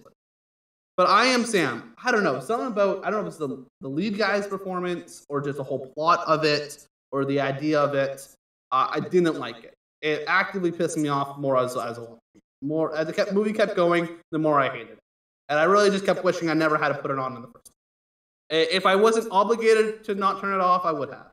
This movie was not good. Do not watch it. I really don't like it. My vote's for Stardust. I'm kind of with Tristan here. I so Stardust. I have some issues with it. Oh, but we'll get Yeah, into it. fine. Yeah, we'll, we'll get into it in round two. All right, because I don't really need to talk about it right now because it's definitely moving forward. But uh, the, the the movie is not flawless, but at least it's decent. At least it's good. Like I am Sam is genuinely terrible. It is easily the second worst movie of this entire bracket, aside from River of No Return. Uh, River of No Return has a rape scene. Nothing's worse than that. But I Am Sam. I agree with Hayden. Uh, it's it's distasteful. I think there is definitely ways you can portray uh, the handicap, and, and there are ways that you can do it that is very well done, that is portrayed in a very effective way. Uh, this is not one of them. I think the camera work in this movie is atrocious. How it like has like these quick cuts and like zoom ins of his face, and it looks goofy. Like it looks like we're like the shots of him making some of these faces is so absurd and unnatural that it's comical and it takes away from any emotional moments you're supposed to have with this character. For me, yeah, I, and I, I am Sam's terrible. Jump onto that quote. I agree with you. I think the absolute worst part isn't even the main character. The main character has a bunch of friends who are all also handicapped, um, which is fine. Except the, their whole purpose in the movie is only for comedic relief. Yeah, they serve very little other purpose, um, rather than just for comedic relief. Now, why did your comedic relief character have to be a group of um, disabled people? I don't know. Uh, why they couldn't be normal able-bodied people who are the comedic relief characters? I don't know. That it's not like they're the comedic relief characters. Most of the jokes that were being made were at their dispense. It wasn't that they were cracking jokes. They were sometimes, uh, but oftentimes it was at their dispense, not really with them. Uh, so uh, don't get me wrong, they made fun of Sam a lot too, but I found they really did his group of friends real good. Yeah, and, and, there's a way you can have him have a group of friends that are the same as him and make it even more effective, right? Like to see that this isn't this affects multiple people throughout the world with these handicaps. You could stress on that even more when he has friends like that. That could be a benefit. But the way this film portrays them and Sam and just the entire film as a whole, it feels like it wants to be a real drama. It wants to be a real heartfelt story with some of the ways the score lifts up and it's so intense. But it also wants to be kind of funny. Like, ah, aren't they funny? They're not like us. They're a little they're a little odd, and it, it wants its cake and eat it too. It can't be yeah. funny how let's laugh at them, and then two minutes later you really feel for their terrible position. Yeah, one. If this was, it's not like this is a comedy movie. If this was a straight comedy movie, it still wouldn't be appropriate by no, any no, it'd be terrible. but at least that would make sense. When the only jokes in the movie are making fun of handicapped people, or mentally disabled people, are the only jokes in a very serious film otherwise. That's trying to take itself seriously. That's trying to be taken legitimately as a, a heartwarming, feel good film. It feels distasteful and it feels gross, and I don't like it. Yeah, and it, it, it's straight up edited terrible. Like this is amateur editing. It's just it's done so terribly. Yeah, I just the I don't enjoy jokes it. weren't even the worst part. Yeah, like just the movie itself is just brutal. Uh, the one good thing about I Am Sam, and it, it's the one saving grace, is unfortunately the reason why this movie's on the bracket is Michelle Pfeiffer. She, she is really good in this. I actually really like her character a lot. And so, if I'm going off performance, I think Michelle Pfeiffer might be even better in I Am Sam than Stardust. Uh, but I'm not. I'm going off movie. Uh, Stardust is way more fun. It, it is. Stardust is very fun. I, I can't wait to talk about it later. But get out of here, Sam. So we can move on to the next round. Andrew, what else we have facing off here? The next two movies are One Fine Day and White Oleander. Oleander? I don't Oleander? Know. I'm not sure. It's more than five letters long. I don't know. Yeah, exactly. Um, so I remember uh, my mom watching One Fine Day growing up, and I kind of thought it was just like a cute little rom com. I kind of wanted to throw it in there. Uh, you have Michelle Pfeiffer, and then you have George Clooney. Um, I thought they were both really good in this actually. Um, I kind of liked how, you know, like they had two children that were in daycare together, school, um, and then they kind of just keep like bumping into each other. Um, and then obviously at the end, they kind of end up falling for each other. But it basically goes through like just a complete day um, with both of them having really hectic lives. Um, and yeah, I, I really like this one. And then White Oleander was basically about Michelle Pfeiffer going crazy and um, killing her ex lover, and her daughter kind of just going through life without her um, because of what she did. Michelle Pfeiffer is in jail for the rest of her life. Um, and you see kind of like how her daughter grew up like in like foster care. Um, she kind of went through many different stages um one state like one scene that like really sticks out is like where she literally like cut all her hair off uh, it, gets you know pretty pretty drastic. Um, but then in the end, she comes out like I guess somewhat normal. um, so I think for this one, uh, my vote would be for One Fine Day. For me, they're pretty different films where one of them Michelle Pfeiffer isn't really that important, and the film is just a fucking ride. Every 20 minutes, something nuts happens, and just the story completely changes, and it's just a fucking nuts. And One Fine Day is like Michelle Pfeiffer and George Clooney are kind of into each other. They're kind of just chilling, you know. Uh, they kind of love each other. They're kind of flirting. You know, it's a little fun.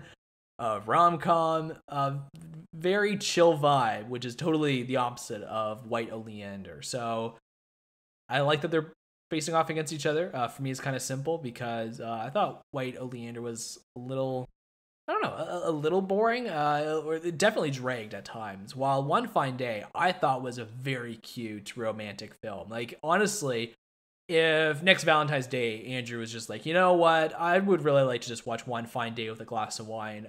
I'd be down. Like I, I would definitely revisit this film every now and then. I thought I thought it was very cute and one of my favorite romantic films uh, that I can think of at the top of my mind. I, I thought it was a very fun time, so I'm gonna vote for One Fine Day as well. Alrighty, now now you guys are voting the right way.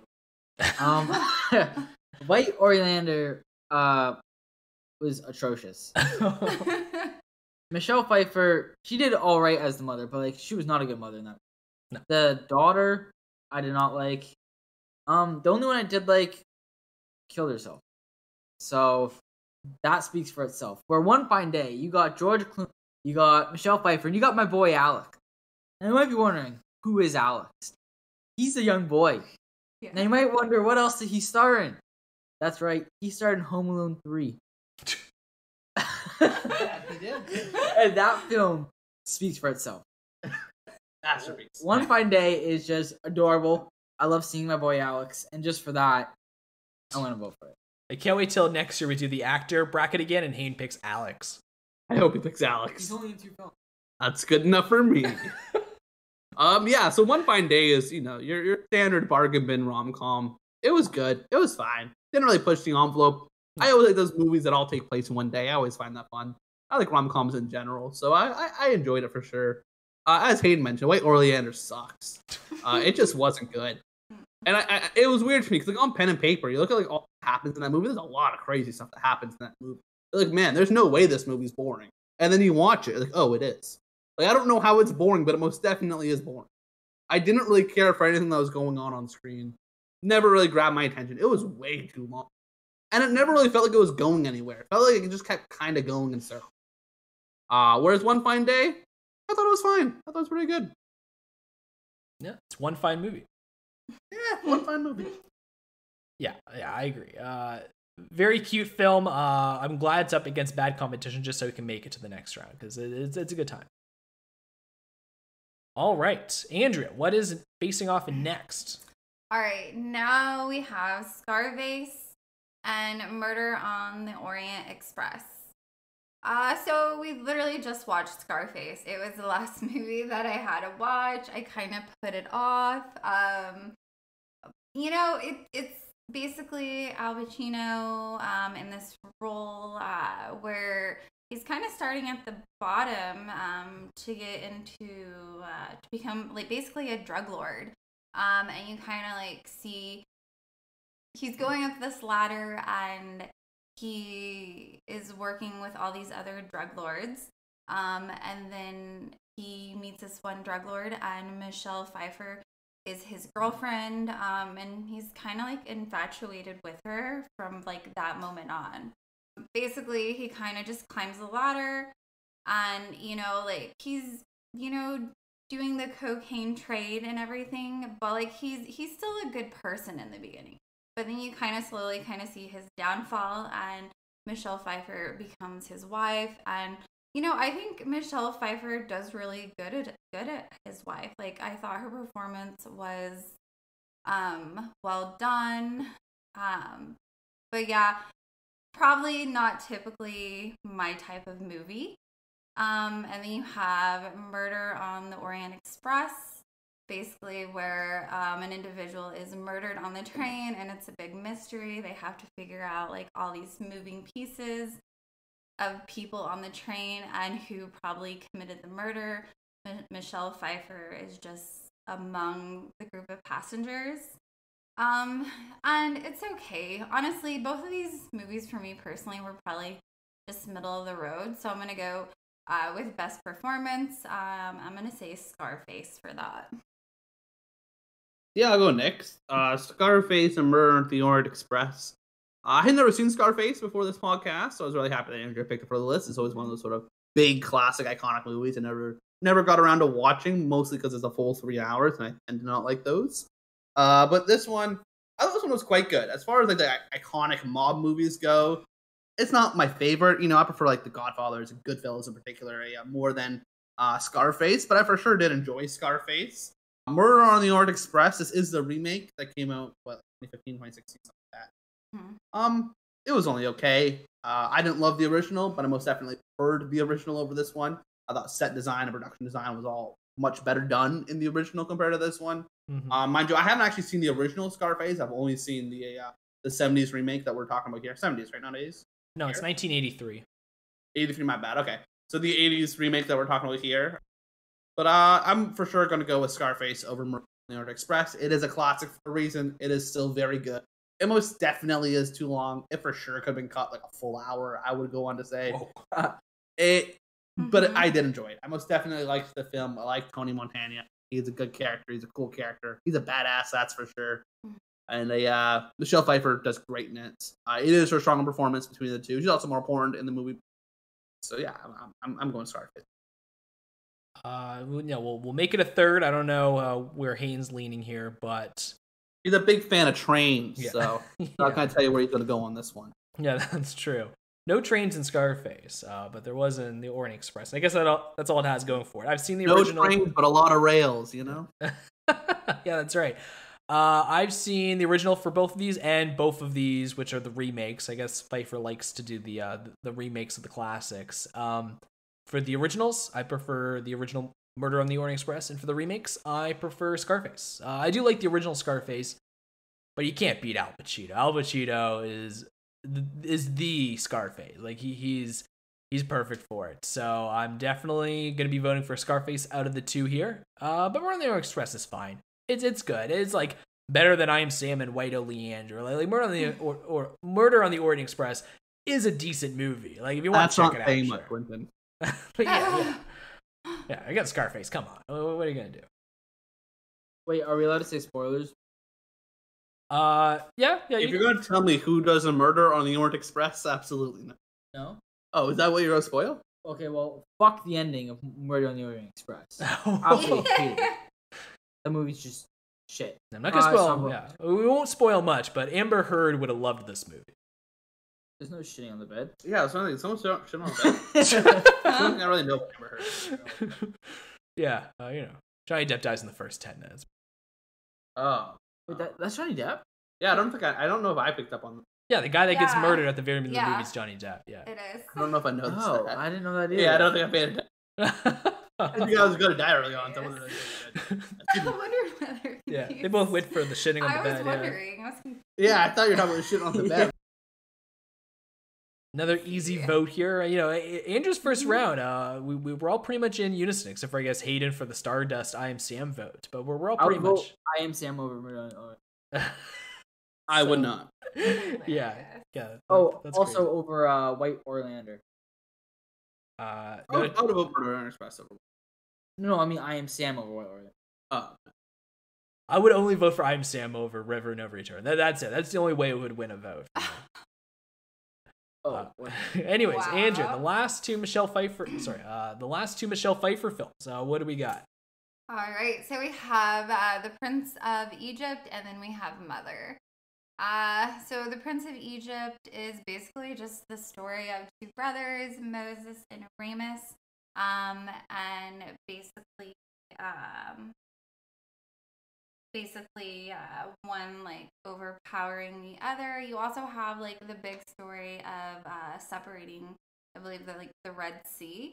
Um, and overall, it, it's pretty good. Um, Michelle Pfeiffer is voice. Uh, sorry, Michelle Pfeiffer voices the the mother um, of both of the brothers. Um, so not in it a ton. Um, but then you also have Mother, um, which is basically it, it's kind of really fucked up. Like I actually had to look up what this movie was about because I had uh, zero idea. I think everyone did. Um, I, I think yeah. I hope everyone else was com- as confused as me. Um, and basically, um, yeah, I feel like anything I say will spoil it. But basically, a stranger comes one day to just stay in the house because they thought it was a bed and breakfast, and then slowly his wife comes, which is played by Michelle Pfeiffer.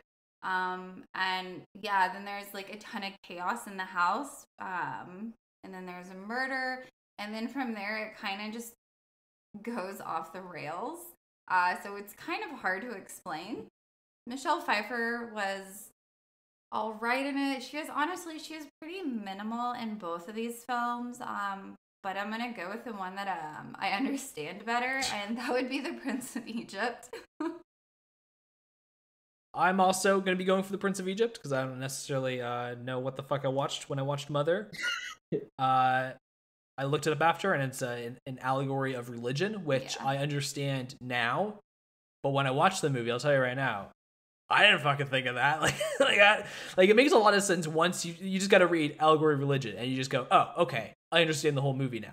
But when you're watching it, it I it made no freaking sense. I have no idea what was going on, and I don't even really know if I still understand half of what was going on. Like I kind of understand the idea, but I don't know. It was, you know, it was for smart people, and so that means it was not for me because I don't know what the frig I just watched. So I am voting for the Prince of Egypt because I am. Hey, that's also re- you know, uh, there, it's also an allegory of religion. It's literally this uh, religious story. So I just realized you put both of these side by side. Mhm. Uh, you know, uh, the two Catholic movies. Interesting. One is pro-Catholic and one is not. But I'm gonna vote for Prince of Egypt because I like the story of Moses and it didn't confuse me. It was a normal story of religion. So that's my vote. Uh, yeah, Mother was a complete mess. I, I didn't like it at all. Um, Prince of Egypt, I it's the second best movie about Moses I've watched. Wait, what's time. better? Uh, Exodus. I think one second. Called Exodus. Gods and Kings. It's a live action. Check it out sometime. Um, well it's I watched it in religion class. Not a bad movie to watch in school, but uh, Prince of Egypt was fine. I've heard people claim it's like one of the best DreamWorks movies. Uh, they're completely off the rock, but it is a lot better than Mother. So I'm going for Prince of Egypt. All right. Well, I really enjoyed Mother. I thought it was pretty pretty fun. Um, Prince of Egypt is the one movie on this list I was really hoping I could read on this, and I haven't had the chance to yet. So I haven't seen Prince of Egypt in coming on close to a decade here. So I'm going off some pretty old memories of Prince of Egypt, but I do still remember the movie, which I think says a lot about the movie. Um, because most movies I've seen a decade ago, I can't tell you shit about. So, um, but I did really like Mother. I picked up on the allegories. Honestly, I thought it was more so an allegory on Mother in general. Uh, but I guess you know, obviously, lots of religious elements, particularly in the second half. Uh, very obvious religious elements and tones. Uh, I enjoyed it for sure. I will still be giving my vote to Prince of Egypt. I think it's a more coherent film. Uh, I think it's overall probably the more rememberable film, and it's for sure the most easily digestible. I'm all about movies having big, you know, messaging and, and, you know, hinting at things for the audience to figure out and piece together themselves. Uh, but there also is, you know, it has to be accessible to most people. And if most people don't even know what the movie is about, there might be an issue in, in, in, in how you're telling your story, how you're telling your message. And there most definitely was parts that a, uh, didn't make total sense in Mother. Uh, Prince of Egypt never really had these kind of issues. Overall, it's more coherent film. I want to rewatch one of them, it'll probably be the one I want to rewatch more so than Mother, because at least it does tell a real, you know, coherent story from start to finish with lots of other messaging in between. Uh, where Mother really, if you're not picking up on the main messaging, if you're looking for a story or a plot, not really going to provide. Yeah, a Mother is one I do plan on rewatching in like a couple of years. You know, whenever I'm ready to finally tackle it, because I am interested in the movie. It is so unique and odd that it's kind of interesting. Eh, Sorry, that it's it, it it kind of piques my interest to revisit it eventually. But The Prince of Egypt is a very fun film. Uh, it, it's one that we watched a few months ago, and heck, I think we mentioned it a few times. Oh, well, we should probably check it out again soon. It, it's it's very cute. Uh, it's it's very enjoyable. So it makes sense that this is the one that's moving forward. There we go. Another unanimous vote for Michelle Pfeiffer. I guess that's the easier section here, but uh, we saved the best actress for last, Tristan. Absolutely, we did. Give us Over onto my yeah, category. give us, uh, I, of course, Vanessa once again, Hudgens, if you've yeah. forgotten from the beginning of the podcast, picked my girl Vanessa Hudgens. So I went and picked eight of her films. There might be a couple notable exceptions I didn't pick, probably namely Tick Tick Boom. I didn't pick Tick Tick Boom because we just talked about it on the 2021 podcast. Yeah. So I didn't want to rehash it again here. So I thought I'd pick eight new movies from Vanessa Hudgens we haven't seen, or at least haven't talked about yet, although I think we've seen at least a good few of these before. Uh, and I ordered them one through eight largely just on what I thought like most popular, what I thought people would know, you know. So number one, I picked probably her most well-known movie or single most well-known movie. And then I started her careers and a lot of other people's careers, of course, High School Musical. Uh, and that's going up against what I deem to be probably the least known movie. Uh, maybe second least known movie, but close to, if not. Uh, and that's Frozen Ground. High School Musical, of course, being the Disney Channel classic uh, rom com between a uh, two star-crossed lovers. One was a a, fo- a basketball superstar. The other one was a nerdy a academic girl, and they meet uh, and they fall in love. Uh, and more importantly, they find the love and passion for each other and for music. And a Frozen Ground, uh, sort of in the same vein, is a really crime drama where Vanessa Hudgens plays a drug addict, and a uh, there's a serial killer going around killing prostitutes, and she's next on his hit list. And it's about a police detective trying to solve the case. My vote's for High School Musical. I don't think interesting any of these movies before we did the podcast. This was a full Vanessa Hudgens cleanse for her. Yeah, that, you know what? That's fair. I, that's fair. I guess it was a uh, School Musical will be a little after she was watching Disney or getting there. So I can't really speak for her, but uh, I think she had a great time. I, I think these are her eight favorite films of all time now. It- it really, I, if they're not, they will be soon. They're, they're, they're all banging, one after another. Uh, Andrew just glared at me, so I guess I shouldn't be speaking for her. But um, for these two, High School Musical and Frozen Ground, it's a bit of a no-brainer for me as well. I'm also going to be voting for High School Musical because uh, I like that movie, and I don't really like Frozen Ground. But you know, uh, that one's got Nick Cage, and that's about as that's about all you need. Uh, this is probably your second best film of this list because it does have Nick Cage, but. Unfortunately, it's against Second best Yeah. film? I'm just kidding, but it is against High School Musical, so I got to vote against it. Yeah, I'm. Um, I didn't like Frozen Ground at all. I found it, it took itself way too serious, and then I realized it was based on true story, so I kind of like realized why it was so serious. But like, I don't see feel the need at all to like make it a movie because you're at that point you're just kind of like promoting what dude did. Um. Yeah, but High School Musical, man, it's a blast. I love High School Musical, so I'm gonna. Frozen Ground was a hot mess. Um, Well, it's Frozen. Frozen. I mean, I guess, but um, Vanessa Hudgenson really did peak when she did High School Musical. um, so yeah, I really, I, I actually did like High School Musical. Okay. um, I also really liked Ryan, and I really appreciated like his style for clothes. I like that guy. Um, but yeah, Vanessa Hudgens was she was good. So yeah, I'll be voting for High School Musical. yeah, who doesn't like Ryan? Come on. What are the next two coming up, Tris? What else do we got for Vanessa? All right, so my next one, my fourth and fifth seed. Here I went with Princess Switch 3 and The Night Before Christmas. I also find that these two both lined up to be a um, Netflix Christmas movies starring Vanessa Hudgens, which there are many of. Princess Switch 3 is a third film in the critically acclaimed Princess Switch franchise, in which Vanessa Hudgens doesn't just play one princess, not just two princesses, but three different princesses. Actually, three different characters are not all princesses. But they do switch, although not in a third one. So why they still call it that, I don't really know. Or I guess they sort of did. And then the other one is the night before Christmas. This one is, but night spelled as in K N I G T, you know, night, like knight in shining armor. This is about a knight of the round table who gets a uh, cursed, I guess, or you know, enchanted maybe by this uh, old lady he finds, I think it's sort of like a Beauty and the Beast type situation, uh, where he is banished to a, uh human world or the world we live in now, the future, I guess, uh, where he he finds a uh, a fairly normal Vanessa Hudgens just living her life, and they, uh, she decides to help him. It's a real fish out of water tale. It's pretty fun. Um, my actually one of my buddies I went to university with worked on the props department in this movie. He worked on the film. He met Vanessa Hudgens when they're filming it, and uh, so shout out to my boy Kyle. Uh, I'm gonna give my vote to Night Before Christmas. I, I think it was a better film. This is a more original film. It was a more fun film. Princess Switch really peaked at the second film in the franchise, and it didn't really justify why it made a third. If they added a fourth Vanessa Hudgens in this film, probably would have swayed my opinion a little.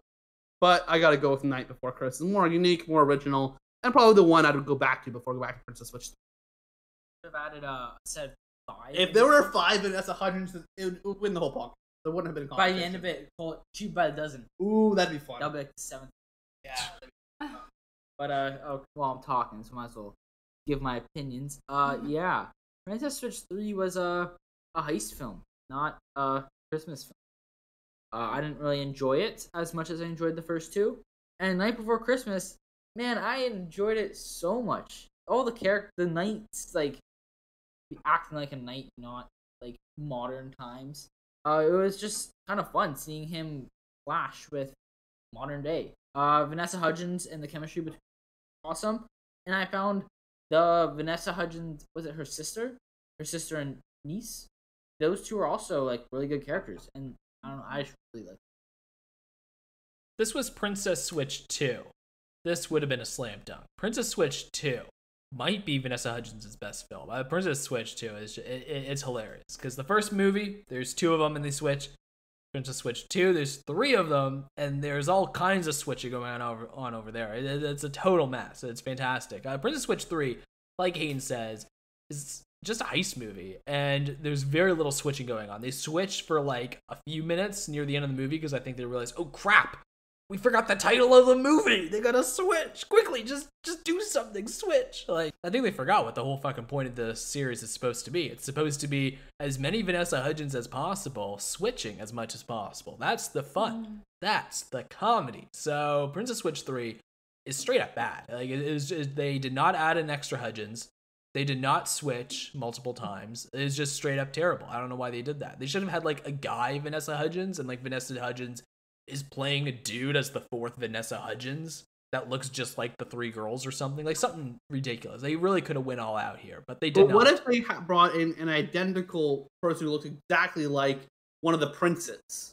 You know what I mean? Like there's a No. twin of somebody else. no, the joke. No, the joke is that Vanessa Hudgens has to do all these different terrible accents in the same scene. What if she was playing the twin of one of the guys? Okay, yeah. As long as Vanessa Hudgens is playing it, I frankly would love to fire every other character in the movie and just have the whole movie be a bunch of Vanessa Hudgens talking to each other. That's that would dream. be brilliant. That's the dream.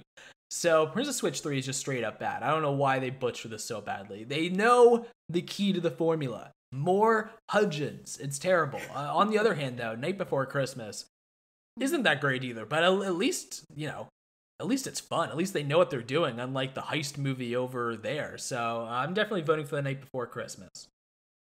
Um, yeah, so yeah, like you guys have all said, Princess Switch 3, which is a hot mess. I don't think that they even needed to do it.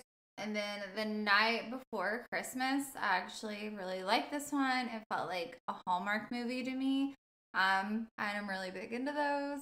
Uh, so my vote would go to A Night Before Christmas. Yeah, this would definitely be a movie I would show our grandmother. She would like it. Oh, our grandmother would like it. yeah. She would eat this up. Oh yeah.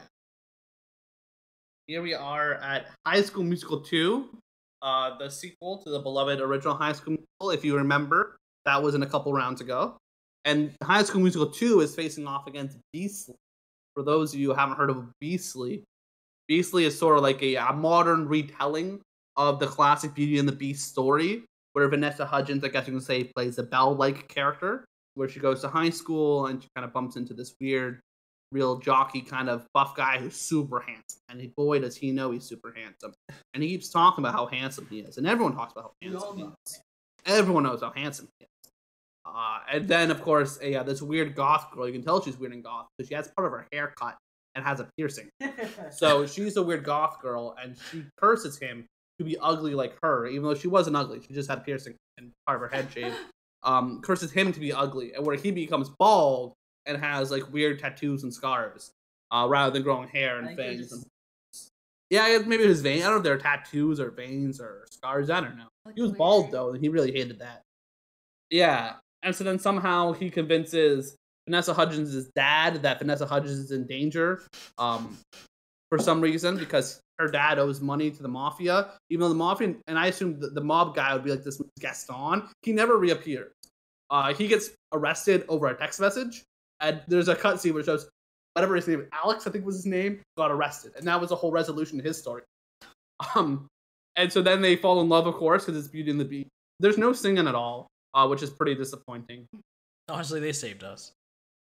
It is a really weird sort of story where they always sort of blurred the line on how much they wanted to lean into the storybook version of Beauty and the Beast and how much they wanted it to be more of a modern retelling. Um, in which like there are some characters who are supposed to be like the Lumiere and Cogsworth of the film, or more like Lumiere and Miss Potts, I would say, because the, the took on more of a motherly role like Mrs. Potts. Uh, but they weren't cursed at all. They just had to stay in there because they were contractually obligated to, I guess. They, they, they didn't look any different than normal humans. To me, they seemed like they could have left at any point in time, but they kept saying how they couldn't leave. They couldn't leave, and they never really explained why they couldn't leave. They can quit if it's just a job. Then that's not a real not a real reason why they couldn't. They just, I guess, felt real obligated not to. Uh, the, none of the movie really made too much sense. Some of the scripting was weird, and some of the scripting I thought was pretty decent. I overall am for sure voting High School Musical 2 over it. All right, I'll get more of my thoughts on that one in the next round. I like High School Musical 2 a lot. I think it's uh, almost just as good, close to just as good as the first one. Uh, the summertime vibe is completely there, and we get more Sharpay and her brother. What the heck? Ryan, of Ryan, course. that's it. I love those. They accentuate in the second because, of course, their father owns the club or place they're at. Yeah, I really like that film. Beastly. I was not excited to go into this film, and I was pleasantly surprised. It was like weirdly fun. I thought I clicked with the film as much as I want to vote Beastly just to tick Tristan off. I'm going to vote High School. Do it. All right, another High School Musical two vote, I guess. For me, it's it's yeah, it's a bit of a no brainer. Um, Beastly's pretty fucking terrible. I don't I don't like the movie at all. I can't get over. I, I still can't get over how the the witch woman keeps saying embrace the suck, like embrace being ugly. I guess is what embrace the suck is supposed to mean. Embrace the suck is just a really weird phrase. And then when she curses him, his eyebrows are shaved off. There's no hair on his eyebrows. And one of the eyebrows says embrace in very small letters, and the other one says the suck. So his so his eyebrows, if you look closely, is just embrace the suck, which is hilarious. A and B, I don't know. If you're Vanessa Hudgens and you hear the line as cringy as embrace the suck, I think I would remember that. And when I'm stuck in a house with someone that has that tattooed on his face, I might, maybe, I don't know. I think I would, but maybe I'm giving myself a little too much credit. I might think, hmm, is this the guy she cursed? Like, I like, who else has that line? Embrace the suck. It's so Also, out there. It's Their not a common voices were the exact same. Like her voice didn't change. Okay, well, what about Superman and Clark Kent? What, a pair of glasses, really? No. Yeah, Not but that. everyone who Clark who he lives with knows he's Superman. I mean, she didn't realize the whole time they were living together. It's like what? They were together for 24 hours a day, seven days a week, and she didn't pick up on it. She wasn't close to the cool guy, though. Yeah, that's true. That- Yeah, yeah, yeah, yeah. She wasn't close to him Like she was beforehand. him before, I guess there's a, I guess there's a chance, but um, I don't know. I'm voting And for she High School there Musical when he too. got hurt. Well, she was, but like she was not like right beside him or near him really when he, he got cursed. So she probably just didn't even know about. She must have been close enough to have him as her screensaver on her laptop after meeting him for one night, which is insane. I mean, it's pretty easy to find a photo of someone. Yeah, but why did you put as your Yeah, screensaver? that's the insane you're part. the Is the hospital. screensaver. That's That so is, weird. yeah, that's nuts. I have the Joker as my screensaver. I don't think that's the same thing. Like, what if you met like a random girl at a party for one night? Would you have her as your screensaver, Hayden? No, I have a girlfriend. Yeah, yeah, yeah. That- that's- well, I guess that's true too. Uh, Tristan, you don't have a girlfriend. yeah. Would, would you have a photo of a random girl you met for one night as your screensaver? Well, uh, me and him, while we're talking, went to go check, and currently it's just a default blue background, uh, Windows 10. So I guess anything would be better than that. That's true. You should change it. Okay, that's a good point. Next party you go Go to, to a Tristan, take a photo with a girl. I gotta go to a party. If I go to a party and I'll meet somebody, then I'll, I'll put. Okay, sounds good. All right, what are you voting for, Andrea? You already added my vote on there, so I think you know. Uh, I'm making a strong assumption. Um, yeah, so I had actually seen Beastly before because I really love Beauty and the Beast. Um, it was one of my favorites growing up. Um, and so I wanted to watch Beastly because I was like, I don't know, excited for it, I guess, or something. Yeah, why not? And it was quite um, disappointing. and then when we had to watch it again for this podcast, I was like, okay, maybe I judged it too hardly. No, it was just as bad as I remembered. I did not want to watch it again. Um, and High School Musical 2 is leagues better than Beastly. Um, once again, just a shout out to Ryan. Um, yeah, that's showbiz. um, yeah, other than that, I'm voting for High School Musical 2. Yeah, one more, one last. I think the real problem with Beastly, before we move on here, is you never decide how if it wanted to be like a real fantasy where they transform into a beast and transform into a clock and, and, and a, you know a lamppost or whatever, and real set in high school with real people, modern language, modern technology, storytelling, and it blurred that line in a horrendous way. Um, where there's still curses and people locked in towers and people trapped and and you know all that kind of stuff, but they just looked more normal, I guess, even though they still looked weird because they're supposed to look weird, but they look more normal than they normally do. It felt weird. It either lean more into the Beauty and the Beast aspects, turn them into a beast, turn them into a clock, turn them into a lamp, you know, a candlestick, or or be more human about it, and they don't transform into a real physical beast. Do something more, you know, social, or they get trapped in a room together for other reasons, that kind of stuff. Work around it more so than than try to fight it. And it felt like they couldn't find the right mix between like what they did with say a uh, 10 things I hate about you and Hamming of the Sh- and Hamming of the Shrew or 10 things I hate about you is a pretty great modern day rendition of the story. It's the same story, but it's totally taking place in modern day. Well, this one is kind of the same story and it kind of takes place in modern day, but it's not really the same story and it doesn't really take place. Eh, they could have just not made it. That could have worked too. Oh, or that was the other option. Yes. All right, Tristan. What are the last two films of The round last two Yeah. movies on the list.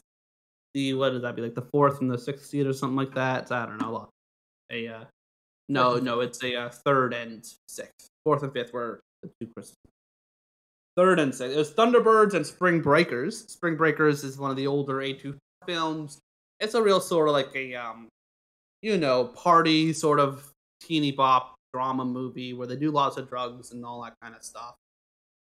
And Thunderbirds is an absolute classic of a kids movie, uh, where it's these kids whose dads or parents, I guess I should say, are these superhero-like figures. They don't really have superpowers. They just have really, really cool vehicles that they fly called the Thunderbirds. And there's a couple different ones. They're all different colors, that's how you can tell them apart mainly, and they are also different shape. And they, uh, of course, the parents get kidnapped or the kids to jump in the Thunderbirds and save the day as always. Um, but it's for sure better than Spring Breakers. Spring Breakers mostly suck. It's one of those movies that really focuses on style over substance. Uh, they spend so much time with these random camera shots and zooms up close ins and panning cameras of people partying and doing drugs and, and that kind of stuff, rather than focus on any sort of plot that actually makes sense. None of the characters are really likable or come off very nice. Uh, they come off at best complacent in this sort of real grungy underworld that they live in where it's supposed to look great, you know, spring break on the beach, all that kind of stuff. They're having fun and they're getting real fucked up at night and all that kind of stuff. I never really cared for any of the characters, never really followed the plot too much because there's very little to follow. One by one, each of the main girls wants to go home and leave spring break, which spring break's never ending here. It leaves when you want to leave. Well, at least Thunderbirds was a cute story. I remember it from my childhood. I had it on DVD. And uh, I do enjoy Thunderbirds as a kid. I rewatched for this podcast. I still enjoyed it on the rewatch where Spring Breakers uh, kind of sucked. I was gonna ask you if you rewatched Thunderbird, but I guess you just answered that question. 'cause- Absolutely. You think I wouldn't rewatch Thunderbirds? Man, any opportunity I get to rewatch Thunderbirds, I take. Yeah, because this definitely was our childhood. We we watched this movie quite a bit. We we loved Thunderbirds when we were younger. Um, Absolutely. Yeah, and it did not age well. it's not good. no, it didn't. If you didn't grow up with it, and like, don't be wrong, it wasn't like a huge movie at the time. In order to have grown up with it, your parents would have had to buy it on DVD for you, and then you grew up with it because it's one of the six movies you had in a car ride when you're on a road trip. For, like, Yeah. You know, four days in a row on a road trip.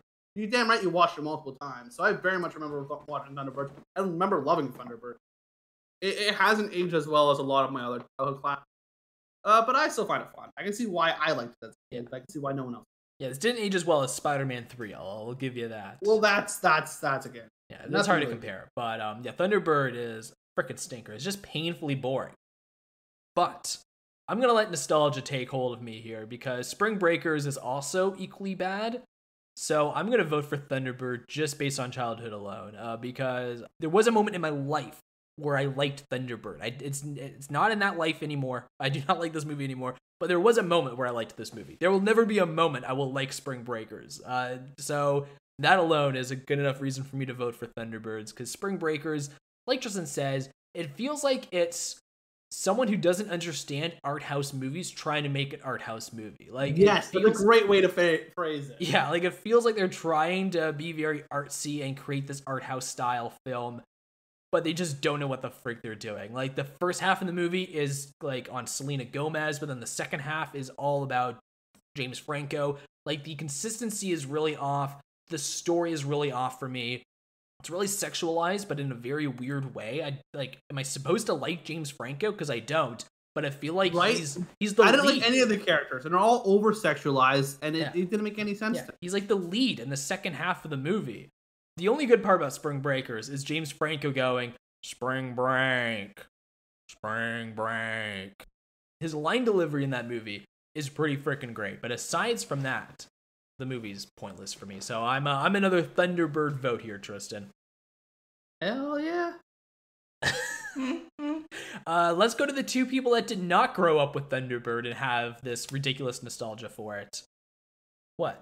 Nothing. All right. Oh, so Wait, did you Andrew- wait, wait. did you grow up with Yeah, Andrew, hit me. Did, did you grow up with nostalgia for Thunderbird? Am I? yeah, I misspeaking? loved it. Ah, she grew- There we go, baby. We got another Thunderbirder. um no i was just gonna say yeah these were both terrible. Um yeah for spring breakers like quentin said if you literally took a drink every time uh james franco said spring break you literally would be drunk by the end of this movie. And then thunderbirds yeah it was honestly not great as well um but i like how her name was tintin so i am voting for thunderbirds. Oh, another vote for Thunderbirds. Yeah, I'm voting for Thunderbirds. Uh, Let's go, Spring- baby. Clean sweep. The clean sweep, baby. Uh, Spring Breakers. It it felt I'm going into. it, I thought it was gonna be a comedy, and I didn't laugh once. When Thunderbirds, I knew what I was getting into. I, I was expecting like a, a shitty Spy Kids. I got a shitty Spy Kids. Um, yeah,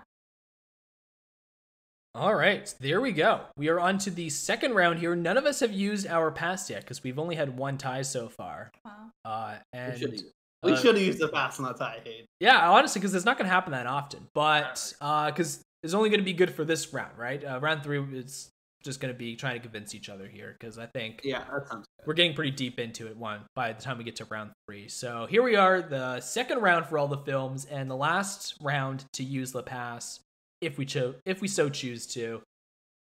Coming up at the beginning here, we have Niagara versus How to Marry a Millionaire. This is where it's going to start going pretty fast here. Uh, we've already discussed these movies. For me, I feel like it's going to be a little different to Tristan at least, at least by the discussion we had. Because I'm going to vote for the uh, Hitchcockian noir Niagara because I uh, I just thought that movie worked really well for me. I, I really enjoyed that film. It's one of my favorite performances from Monroe out of her entire filmography. I thought she was really good as like a femme fatale character. I really wish she did more of this. Even after she finished MGM, I wish she did a few more like Niagara, but she never did. This was really her one time kind of playing a villain, and I I, I loved it. So I'm gonna vote for that. I guess uh, I, honestly, I really don't know where I'm gonna go on this. Like I said, I did like Gentlemen Prefer Blondes over How to Marry a Millionaire, but no, I'm I'm gonna go with How to Marry a Millionaire. I did like that one over Niagara. I find that the the, the last half of How to Marry a Millionaire does lose steam for me uh, quite a bit. But overall, I thought it was a more fun story. I had more incentive to go back and rewatch that one over Niagara. Uh, I, I thought it was quite funny at a lot of moments. I enjoyed the story. I enjoyed all the three lead female actresses. I thought they all did a great job in it. I really enjoyed how they kept they got this like big rich man's apartment they're living in. I can't remember how they they're living in there. They kept selling off all of his items so they didn't get more money, and the apartment kept getting more and more empty as the film went on. I thought that was hilarious. Uh, I thought it was pretty fun. Overall, I think it was just more fun film, so that's the one I'm gonna go. Yeah, so um, between these two, I think I'm just gonna go with the one that I liked uh, Marilyn Monroe's performance in best, um, and that would be Niagara. I really liked uh, like the mystery aspect of it, uh, and that's really kind of what what sold it for me. Um, I also really like Hitchcock films, and it really gave those vibes. Yeah, I agree with uh, both of you. With Niagara being the better film, I wasn't a fan of How to Marry a Millionaire, uh, so I'm glad to see Niagara getting almost an easy way through. Uh, so yeah, I'm going for Niagara. I'm not gonna lie, I'm a little shocked. I thought I was gonna be the only Niagara stand here. I thought How to Marry a Millionaire or Gentlemen Prefer Blondes would have moved over to the third Mm. round. So this is pretty surprising. One that might not be as surprising, or it might actually be. I guess looking at the two, I really love them both. The other two Monroe films we have here is The Seven Year Itch and Some Like It Hot. It is a Billy Wilder showdown. Uh, you directed both of these films. So I don't know. Uh, I'll let you guys go first. I'm really thinking about it. I think I'm leaning one way. This is, well, this is the hardest matchup so far, Mhm. uh, by far, because these are my two favorite Marilyn Monroe films. Um, the Seven Year Itch is different from anything I've seen because, like you said, uh, some like a hot.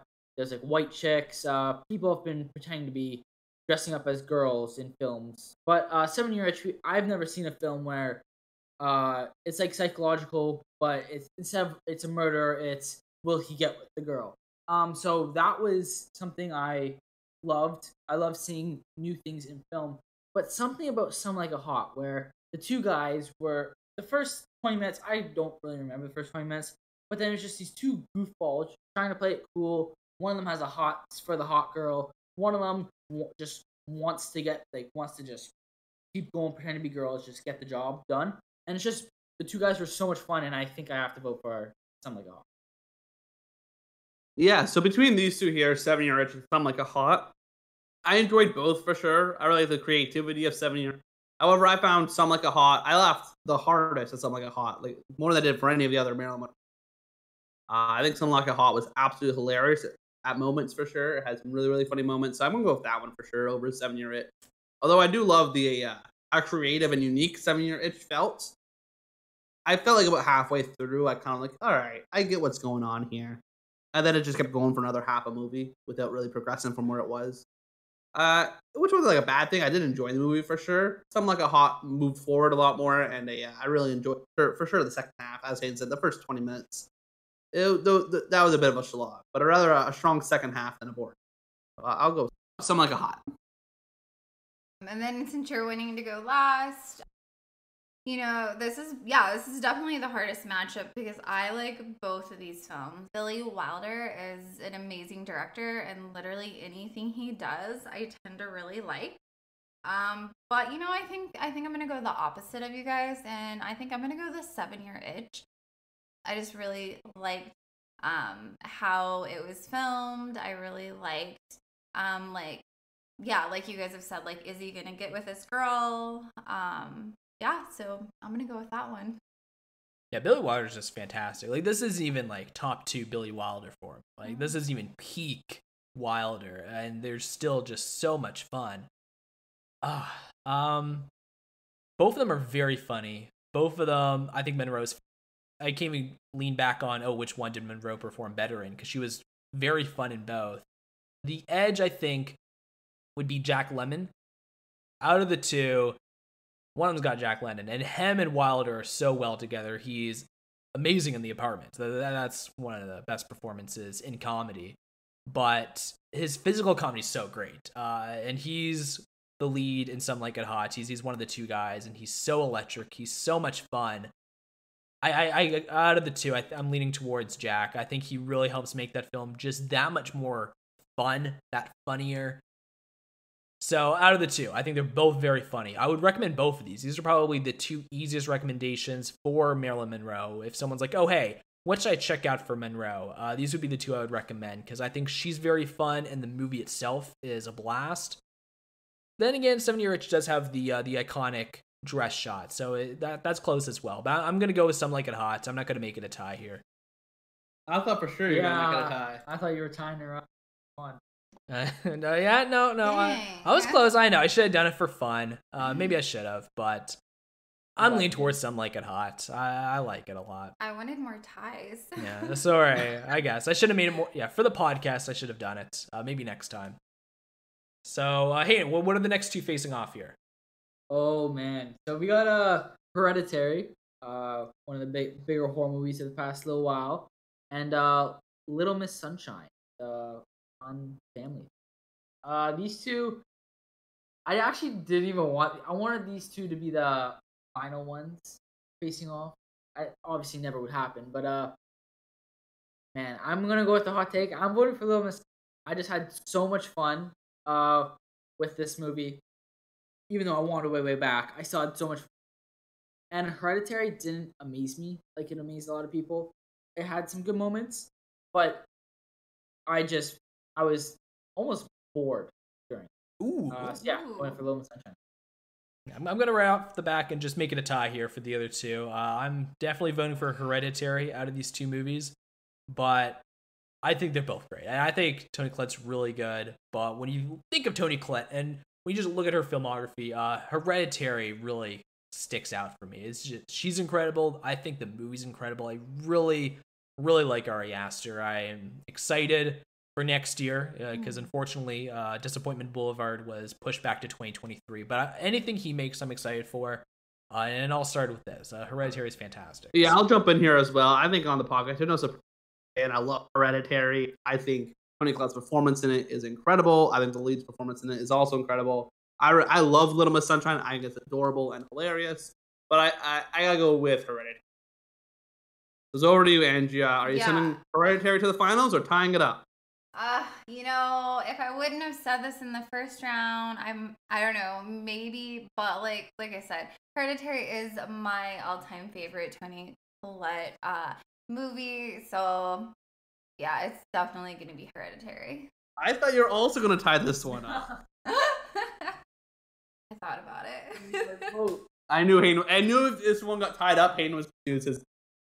Oh, that would have been good. Hayden would have used it. Uh, yeah, that yeah, would've been yeah. Yeah, Hereditary's a tough hurdle to get over. It's a, it's a big beast in this competition. Yes. It's uh, it's gonna go far, I think. All right, moving on to the next round here. What do we got here, Hayden? Uh, we got Knives Out and Muriel's Wedding. The movie she leads in, Muriel's Wedding, and then uh, collective big cast, uh, Knives Out. Although she did have a big, way bigger role in Muriel's Wedding, I just didn't like the film at all. Uh, Knives Out, just the scene where she realizes. Wait, we're allowed to talk about like a little spoilers, right? I'm not gonna give it all away.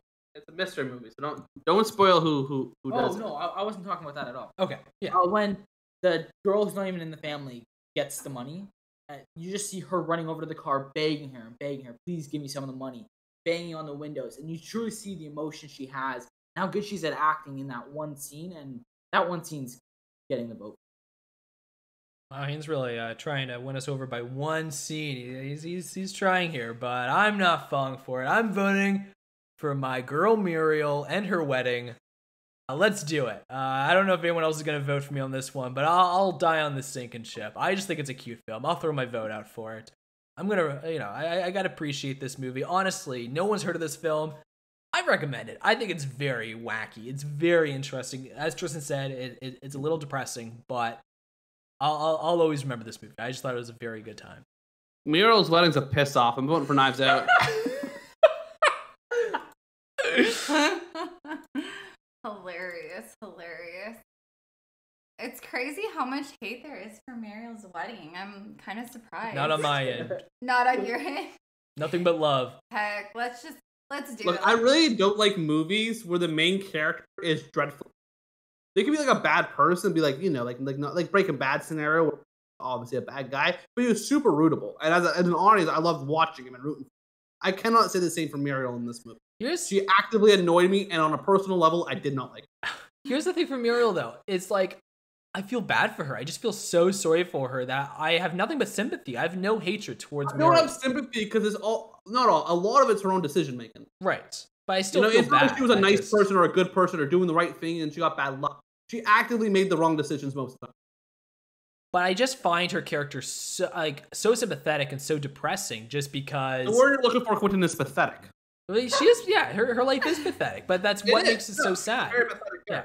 Her family doesn't like her, she has no friends, uh, and she just feels isolated. She just feels like she is by herself and the only source of happiness would be everybody to see her get married. And it's really depressing. It's really pathetic.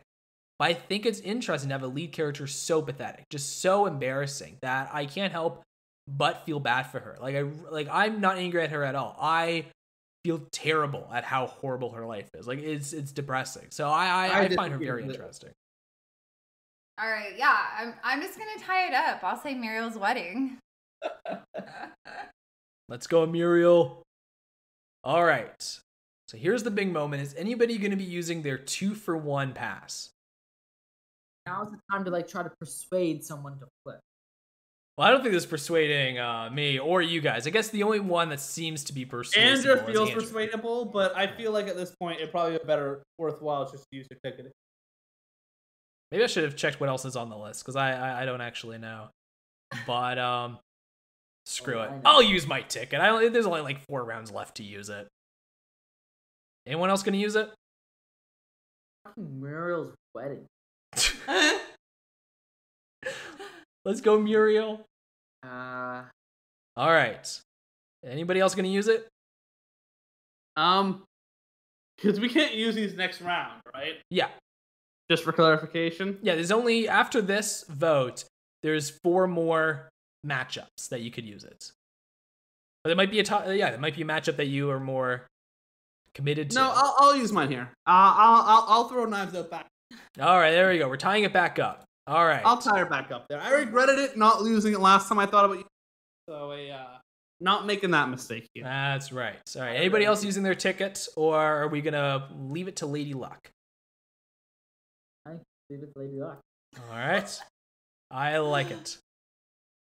And the movie moving on to the next round is Knives Out. Yeah, baby! Ah, you gotta respect it. That's fair. I couldn't have Muriel's wedding making it to the semi. Come on. I could because it'd be hilarious. And I was also low key baking on Hayden voting for it over Hereditary, and I would have voted for Muriel's wedding just for fun. Yeah, see, I wasn't gonna let that happen. but I don't think Hayden was ever voting for Muriel. I don't think you. I don't think you. I Uh, don't, I just like both films, but yeah, I like You- Red. Just like Hereditary, kind of overrated. Shit, almost took- I I give it three out of five. yeah, yeah, yeah. Tristan, Tristan. There's no way he's voting for Muriel's wedding over Hereditary when he voted for Blinky Bill over Muriel. Yeah, exactly. I just I wanted to stir things. I know, but I, I, I was gonna jump right at the opportunity and just say I'm voting for Muriel over Hereditary, and just see if I could get Hayden going. Uh, Just I, see if I he, probably would have. yeah, Hayden might have done it. Although then Tristan would have pers- like I would have been pers- Yeah, yeah, yeah. You would have been persuaded. It is fine, but it would have been good podcasting. Anyways, we have uh onto onto Michelle Pfeiffer here. Uh, what's facing off here, Andrea?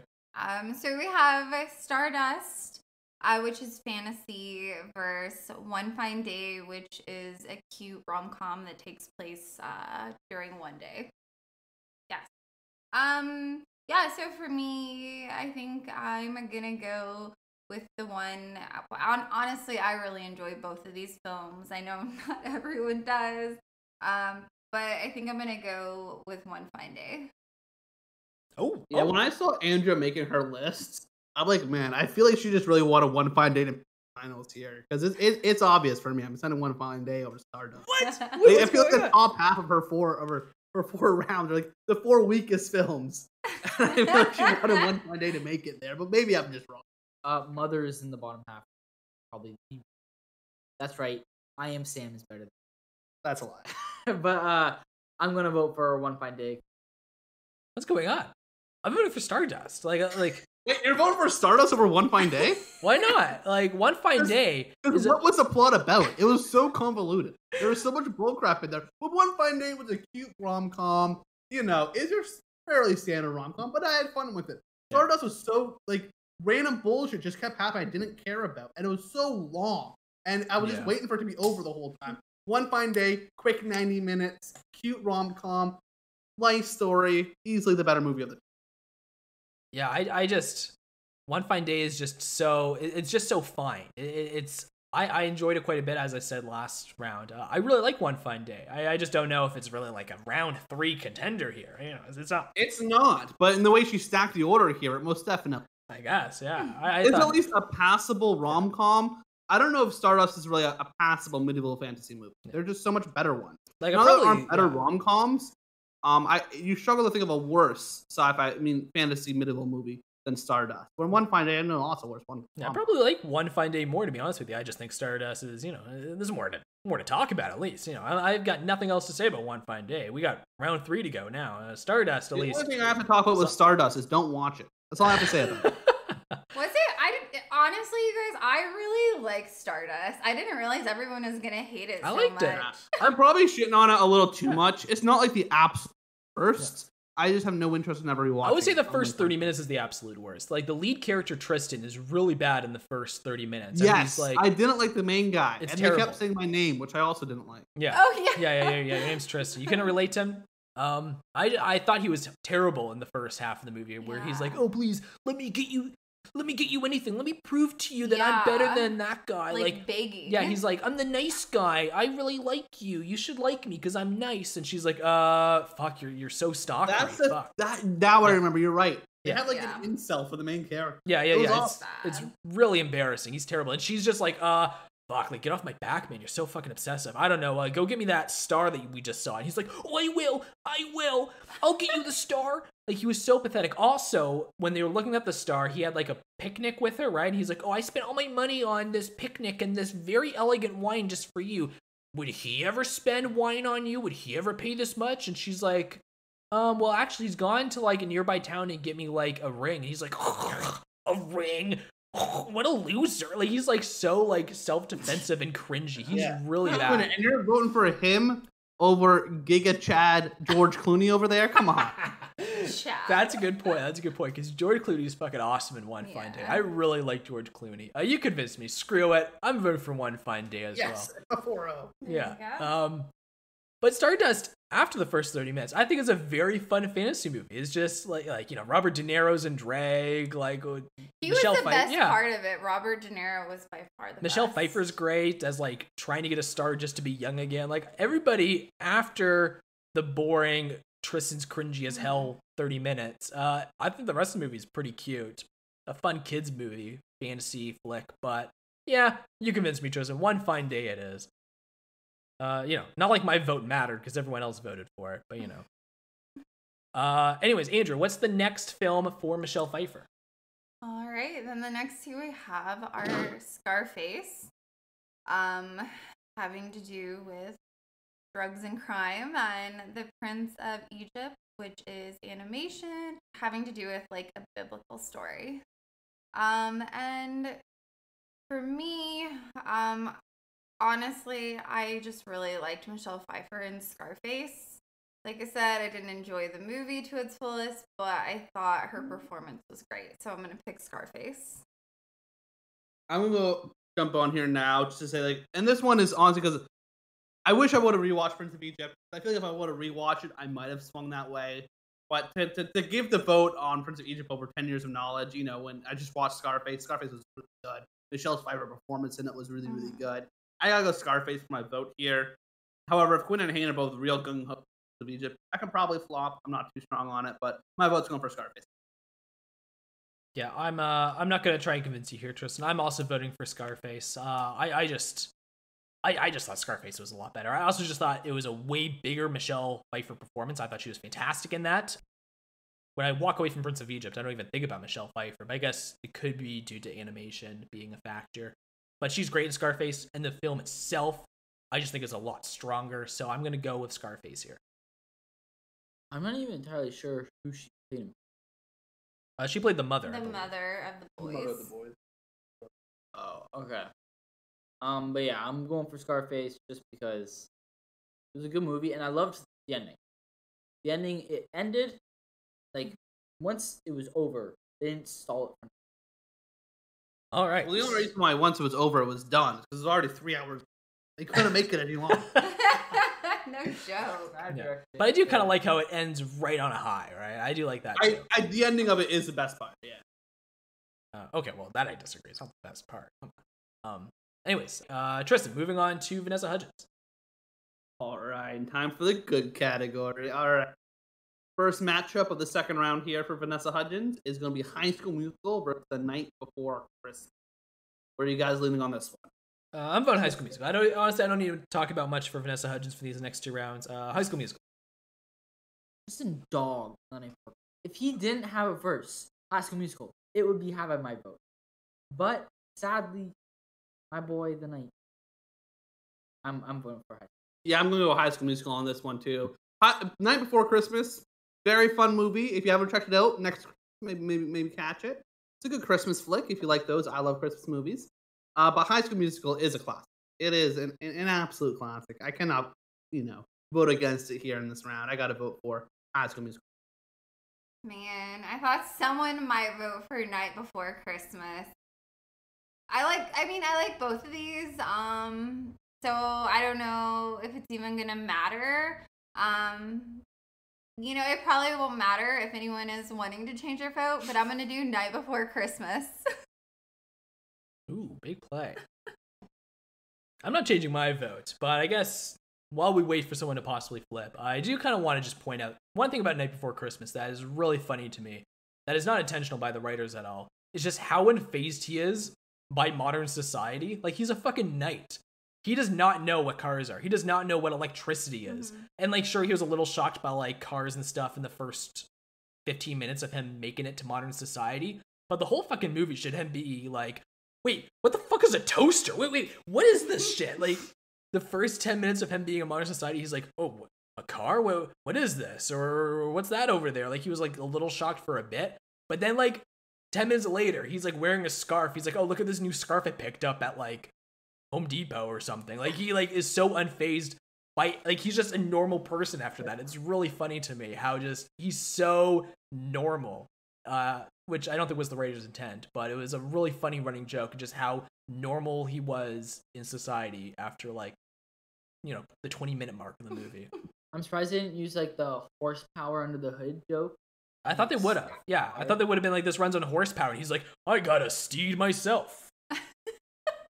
Yeah, they, they, they really didn't go too much into like a fish out of water story. It really should have been more about that. They were too much into the romantic part plot line, but they really should have had him like have no fucking idea what's going on because really, I, you know, he's a pretty smart guy. He, uh, he was he got used to it pretty quick. I'll give him that. Anyways, no one's ch- changing their vote. We're sticking to High School Musical. Hell no, I ain't changing my Okay. All right, High School Musical is moving on.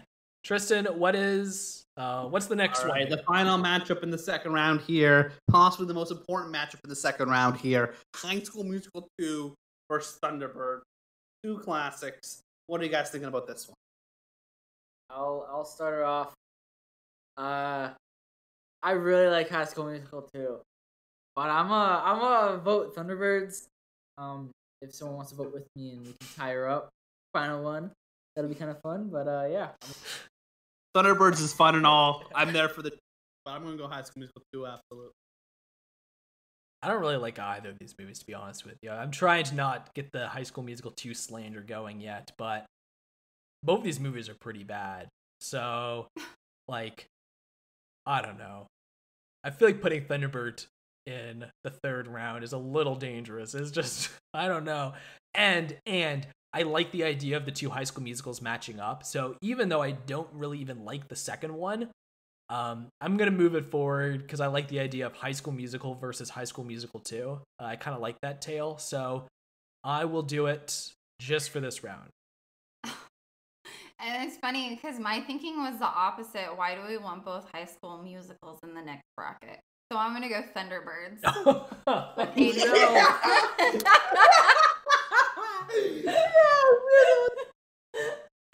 What? What? I tried, Tristan. I don't even like it, and I Fucking tried. So, are anybody going to use their two for one pass, or are we going to make it uh leave it to Lady Luck? I'm not. I'm leaving it to luck. Oh, Wait, wait, wait, wait, wait. But beforehand, beforehand, before before we flip, how about this? I will give both Andrea and Hayden a chance to flip my vote right now, and we all know how much I love High School Musical, or High School Musical Two, I guess I should say. I will give them a chance right here, right now. If either one of them, wait, you know what? No, I changed my mind. I, I'm not swapping my vote. I'm voting for High School Musical. no matter what. Uh, High School Musical 2 is by far the better movie between the two here. And we absolutely should have the High School Musical versus High School Musical 2 matchup in the finals.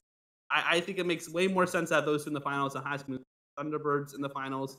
Most people don't even know Thunderbirds, whereas High School Musical and High School Musical 2 are number one and number two most iconic movies for Vanessa Hudgens. They're easily two of her best performances. She's barely even in Thunderbird. She's like the third or fourth most important character. She has like five scenes total if you count them. makes no sense about her to put that movie in the finals against High School Musical over High School Musical 2 when they are destined to be paired off against one another in the finals there. It should be the final showdown for the Vanessa Hudgens. The only two movies that are even relevant to her career. Absolutely, it should be High School Musical 2 over the Thunderbirds there. This is silly that you guys are, for a joke, going to put Thunderbirds over High School Musical yeah, I, Uh, I agree it's hilarious, but it doesn't make sense. yeah. I, I- I'm with you though, Tristan. Like, I don't even like High School Musical 2, but it's fitting to have really the only two movies people know her for. No one knows any of these other movies. Uh, to have them face off. So I don't even like the second one, but out of out of the story for Hudgens alone, I'll I'll, I'll keep my vote for it. Although the one argument you said, Tristan, I do have to counterpoint. You said she's only like the third main character of Thunderbird. She's definitely only the third main character for High School Musical 2. Sharpay and Troy are definitely more important than That's fair. I yeah, that's understandable. Yeah. Yeah, she's also the third. She's one. like equally as But High School Musical 2 was most definitely more of an ensemble film where Thunderbird has a main character, secondary character, and then she's in the third tier character.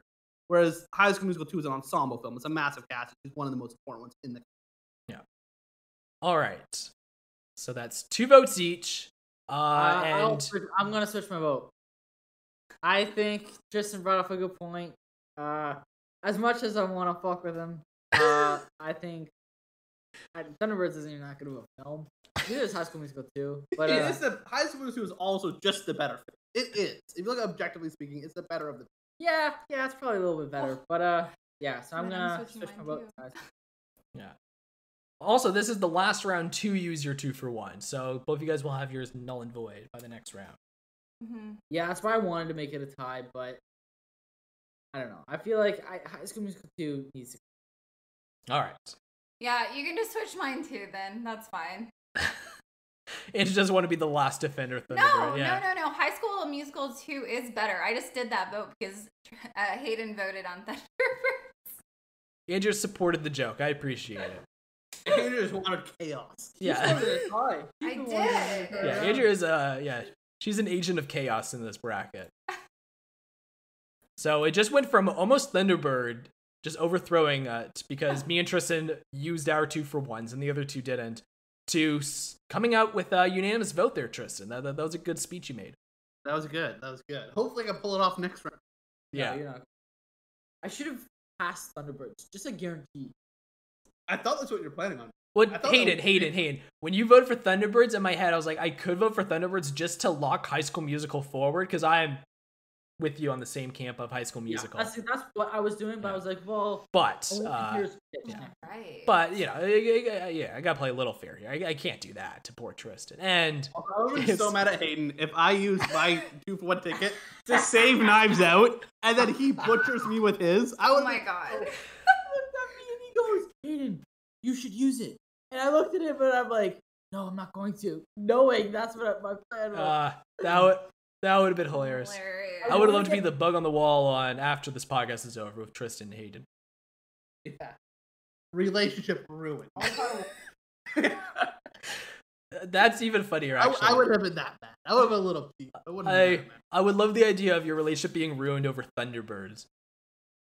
All right, so into round three, really uh, the the semifinals, because we're going into the finals after this with the four Oh, but films one, a question about how the finals works here.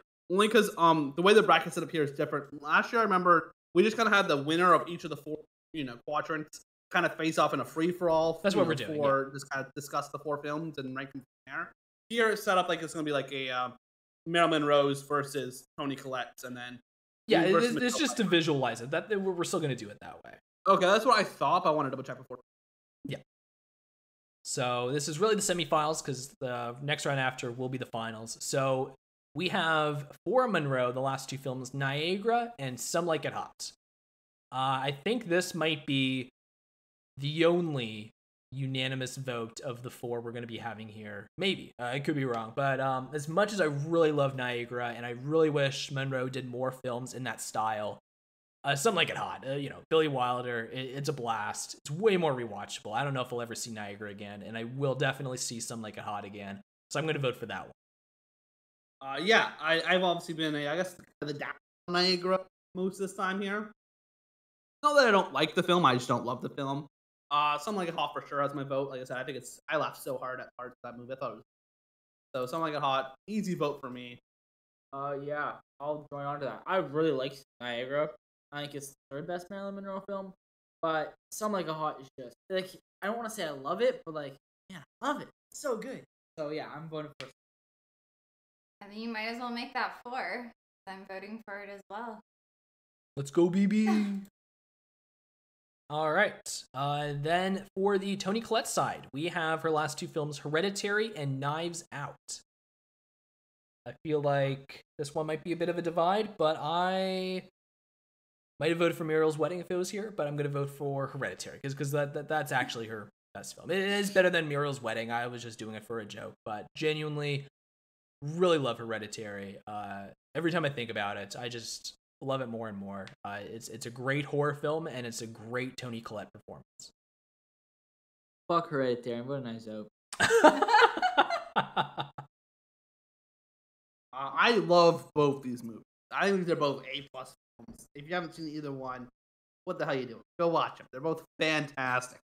Uh, I I think the real reason why I'm going to give her, I might more than that. I'm really slow. Uh, but Toni Collette's performance in Hereditary is very good. And at, whenever I can't decide which movie I like more, is her performance I, I I feel more strongly about than the other. And as far as Toni Collette's performance in these two films, I do feel she was, you know, like one of the, the main takeaways is wow, that was Hereditary. Her performance in Hereditary elevated that movie to the next level for me. And Knives Out, she did great. She always does. Always. But Knives Out was a big ensemble cast. I, I don't quite know if I can really give her, her the edge on there. So I'm going to go with Hereditary, although these two movies are both incredible. I don't like Hereditary very much, but like that being, she wasn't the biggest role in Knives Out. Hereditary was her film. Yeah. And um yeah, for me, like I said all along, I think Hereditary is her best performance. So I'm going with Hereditary. Hereditary is like Hayden's Seven Psychopaths. Because last year, Tristan had seven psychopaths, and he was so close to getting G Force all the way to the end for Sam Rockwell. But unfortunately, Seven Psychopaths is just too good that it trumped Tristan's favorite. And it's kind of like this here. I feel like Hayden really doesn't want Hereditary to make it all the way to the end, and this is this is blocking him. I yeah, but like I knew it, she has such a good performance in the film. Even though I don't like it, I can respect the performance. Oh, I picked Sam Rockwell, who was in A Other Way. You didn't pick way way back. Uh, never even heard of Way Way Back. And when I looked through the list of Sam Rockwell movies to pick from, I, I guess I just scrolled right by it. Like I remember there's a couple other ones, and I ended up not picking those ones. And I picked the ones I picked. And I, yeah, I don't even know why Way Way Back wasn't like in consideration. I never heard of it before we put it on this podcast here, so it worked out pretty well. We managed to have it on this one instead. So Yeah, Sam Rockwell's got to have at least one guest appearance in every I hope uh, so. I love Sam Rockwell. in every think Sam- movie madness from here on out. All right, so Hereditary is moving on to the finals. For the Michelle Pfeiffer corner, we have her last two films, One Fine Day and Scarface. I don't Two know. movies that often get compared with one another. Yeah, yeah. Conversation in movie going circles. What's the better film? And I'm pretty split myself, as with most people. Um, although One Fine Day was a good time, uh, I will be giving my vote here to uh, Scarface. I'm gonna throw another vote to the Scarface corner. Uh, I do like both these films. Uh, They are kind of polar opposites. One's like a 90 minute romantic film, and one of them is a three hour epic. So it is kind of funny to see the two of them face off here. I do like them both. This is probably her two best films uh, of this entire group, so I'm glad they both made it here. But uh, you know, how can you say no to Scarface? I'm I'm gonna vote for Scarface. Okay. Hayden and Andrew are always like hiding in the corners, waiting to be the last We vote. are, we Well, me and Hayden were actually whispering over here. We're looking at his. He showed me his rankings for all the movie categories here. He had it all on his phone this whole time. He just pulled it up. So uh, I, I was I was kind of just waiting for our face. Um, it was three hours of my time. I'm never gonna get that back. uh, I could have watched One Fine Day twice. That has my boy Alex. Uh, One Fine Day was just so cute. I'm not a huge rom com fan, but uh, George Clooney and uh, Michelle Pfeiffer did it. I don't know. I really really enjoyed watching it. One, One Fine Day. Can I just jump in here and let everyone know this? All the Michelle Pfeiffer movies, eight of them ranked, right? And One Fine Day is his favorite. One of all the Michelle Pfeiffer movies you watched here, One Fine Day is his favorite.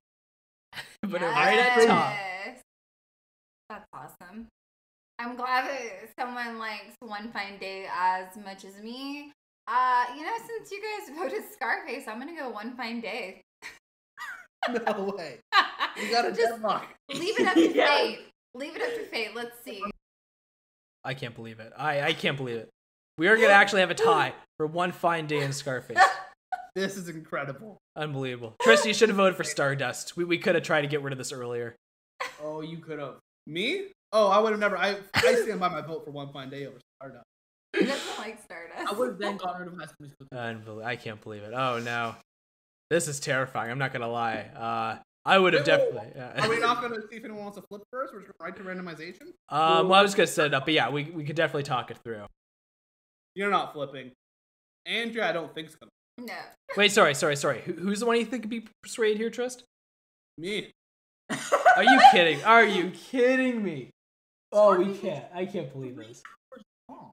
And like Michelle Pfeiffer was the fourth most important. How are we allowed to negotiate here, Quentin? Because uh, yeah, hey, I will flip if you vote for High School Musical 2 next round.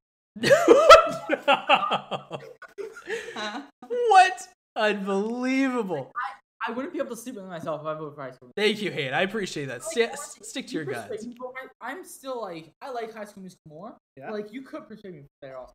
Oh, I have my pis- pis- speech prepared. Don't worry. Um, He has a mod.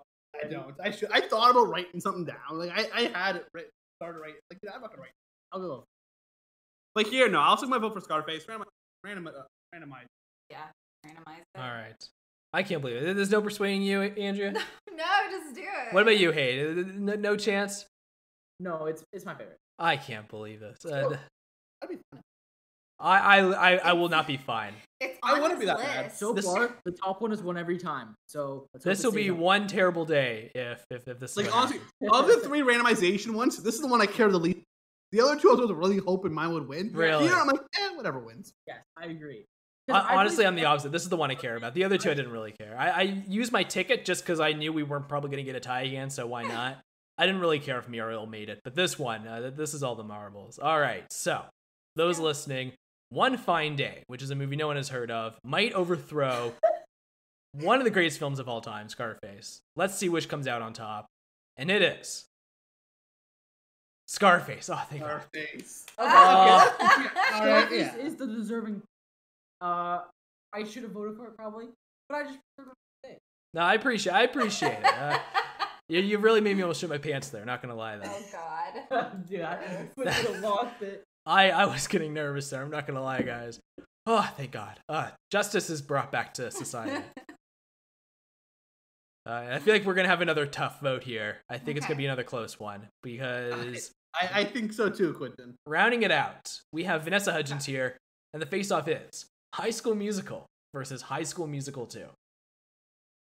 And there's absolutely no convincing me. Uh, one of them I I would say is bad, and one of them I would say is one of the greatest musicals of all time. Is one of the best, well, the best Disney Channel film of all time. A genuine classic. High School Musical. Everything about High School Musical is incredible. Uh, it, that's a real ensemble cast. High School Musical 2 is really the Troy and Sharpay show. And even Sharpay is kind of like pathetic in the in the second one. I think she's way more fun as just like a side twirly mustache villain in the first one. I'm voting for the first one. Also, it's just way cringier the first one, and it's hilarious. Like all the background characters are like just like staring at their lockers, just waiting till the scene ends. Like if like nobody knows what they're doing. It's amateur hour over there. It's so funny. It's so bad. It's hilarious. I genuinely love it. So I'm gonna vote for the first one, and I'm ready for the tie. Yeah. Uh, here I'll hop in now. Um, I was honest. I'm. I'm. I was pretty on the edge. Well, I'm important number one. I was thinking Tristan could persuade me, but the way Quinn was just talking, how like Sharpay was awesome. Number one. Number two, she also kind of felt. Ryan, I believe he stayed just as good in the first and 2nd I Mhm. love my boy Ryan, even though I forgot his. Um, but I don't know. It like the story in the first one kind of felt like Grease, How they met up on a big well, it was summer vacation. This one it was New Year's Eve, and then they went to the same school, fell in love. I don't know. It was just such a good story. The music in this one was awesome. Uh, I loved the breaking free song at the end. The whole final plan to stop basketball games so you'll have time to go perform. All of it was just so much fun and well executed, and that's why I'm gonna vote for High School Musical one. I will be the first to acknowledge that High School Musical, the original, is an absolute classic, an absolute bang. Quite possibly one of, or in my opinion, probably the second straight to TV movie ever made. I, I, I really do think High School Musical is is near perfect in everything it tries to do, uh, including the, the the cringy background act and Troy and uh, Zac Efron's horrendous acting, which is consistent throughout the franchise as Mhm. it should be. Uh, I think High School Musical is really great, but I think High School Musical 2 is everything a sequel should be and more. I think High School Musical 2 is an absolute classic. Right from the beginning, you can tell this thing's bigger and better than the original, and it hits you that in the face right from the beginning with a, a phenomenal opening scene, a fa- with a fantastic opening number being summertime, right? Immediately letting you know this one not taking place in the high school, all right? This time it's summer vacation, baby. Things are gonna be different, both for the audience and for the people in the show there in the cast things things aren't quite what they seem here. This movie goes all over the place, but in the best way possible. You're never confused or over. It's never thrown too much at you. All right, you always know what's going on.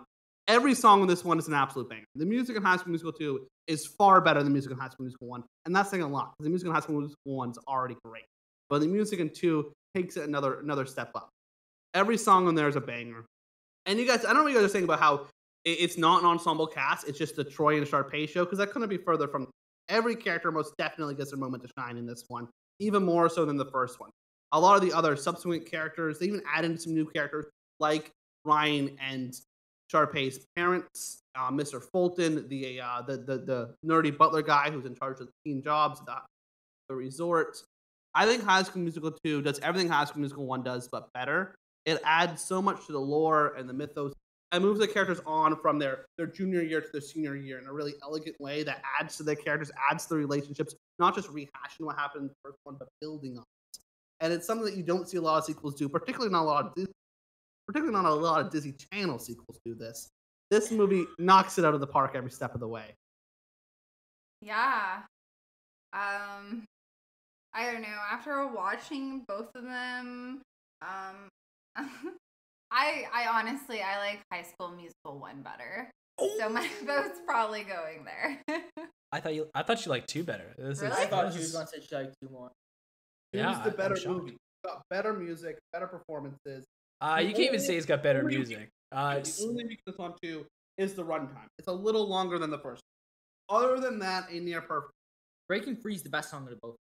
uh, it's not though. No, All it's not. The, the best song is still from number one, and that is Stick to the Status Quo, where like one guy admits he secretly likes playing the cello, and the other guy secretly admits he likes to Oh. bake. And Yeah, that is a everyone good is like, everyone acts like they just admitted they murdered a child. They're like, no, what? What? Stick to the status quo is easily the best song. so good. Yeah. Um, but I think I gotta go with "Gotta Go My Own Way" um, from High School Musical 2 as being my favorite song in the franchise. Possibly even Bet on It, also from High School Musical 2, might be my favorite in the franchise. It's one of those two, probably. Well, that's pretty fitting since you're going your own way with this vote here. I really am. Yeah, I am not. And you know what? I will die on this hill. All right. I will. This is the hill I'm going to die on.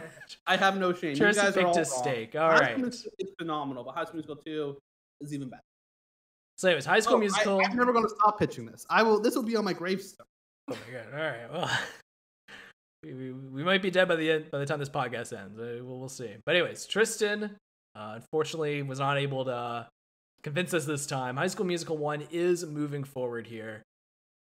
So with that, we have our final four. We have Some Like It Hot, Hereditary, Scarface, and High School Musical. And this is kind of where we make the big debate here. Where do we want to place which film? Uh, does anybody have any preferences so far? Like, Yeah, is, is there one that sticks out as like the clear number four? Sorry, what did you say, Quentin? Tristan just shouted High School Musical number. uh, I was just about to say, is there one that's like a clear number four here?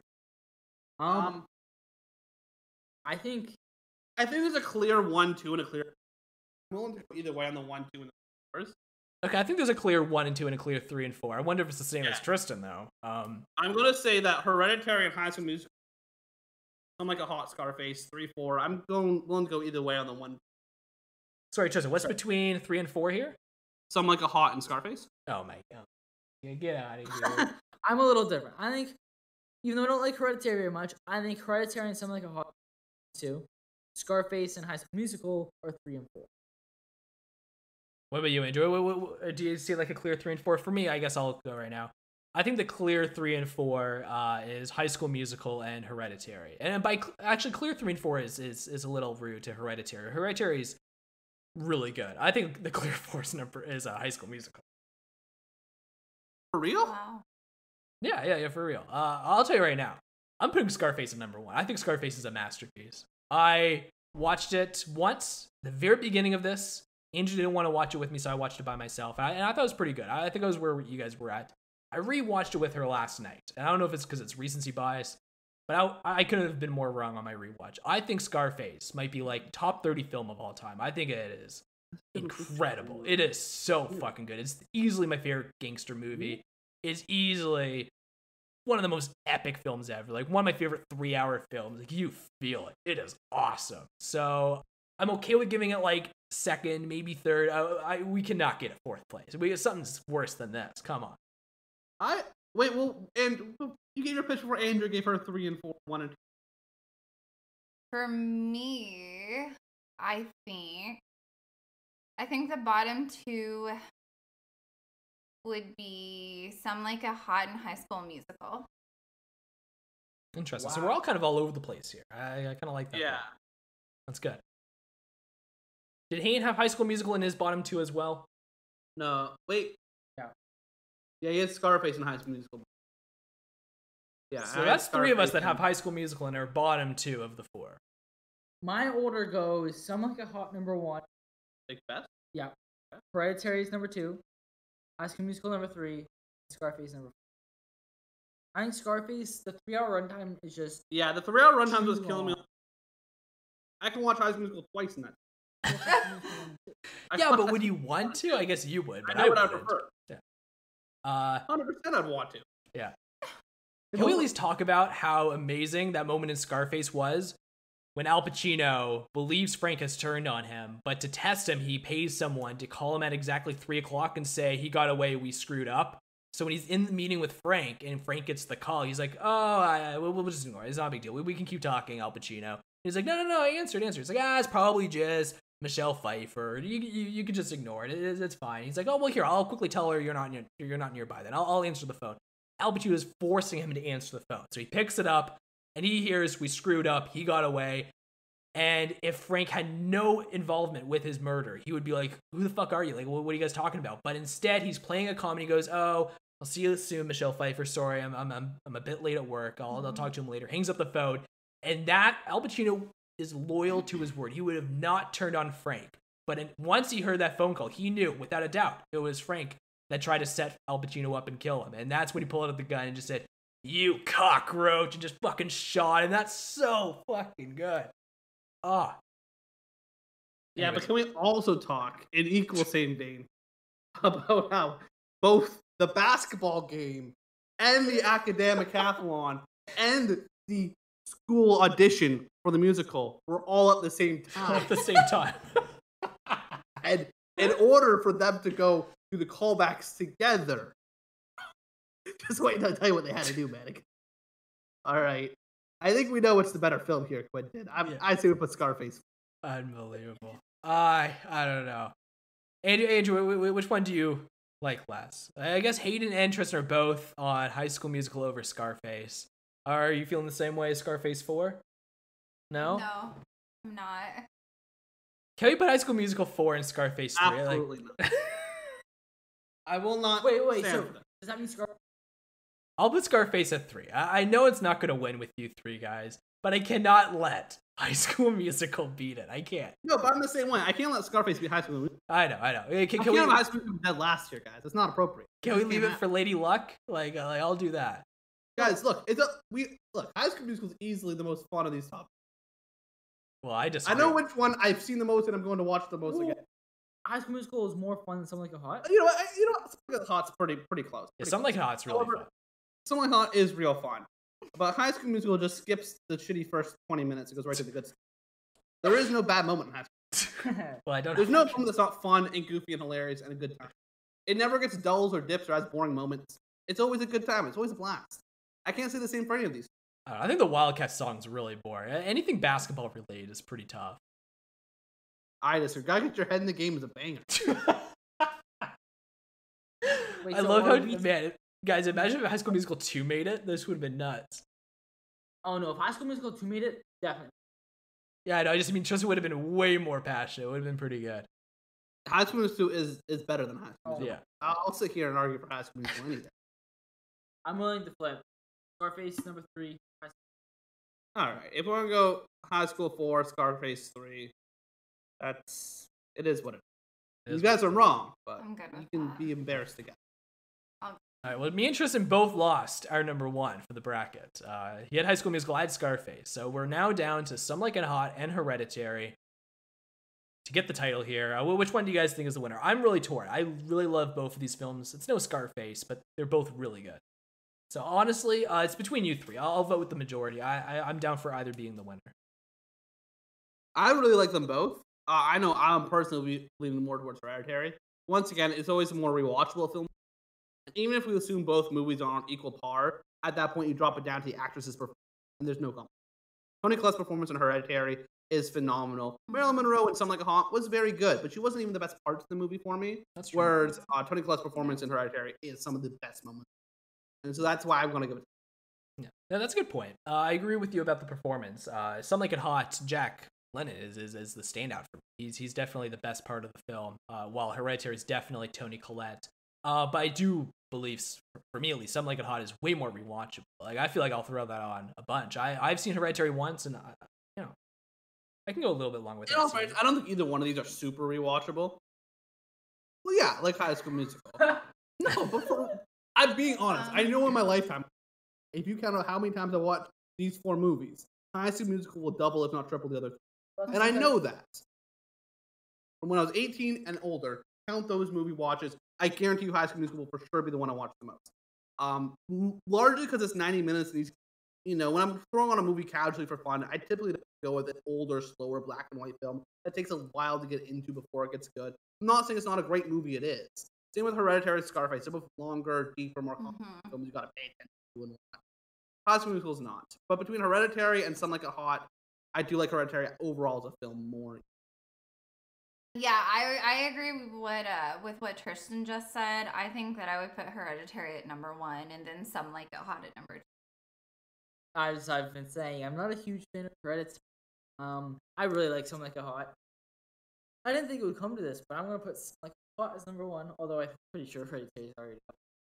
But uh, yeah, Tristan's saying about the actress. I agree uh, that Toni Collette did an amazing job.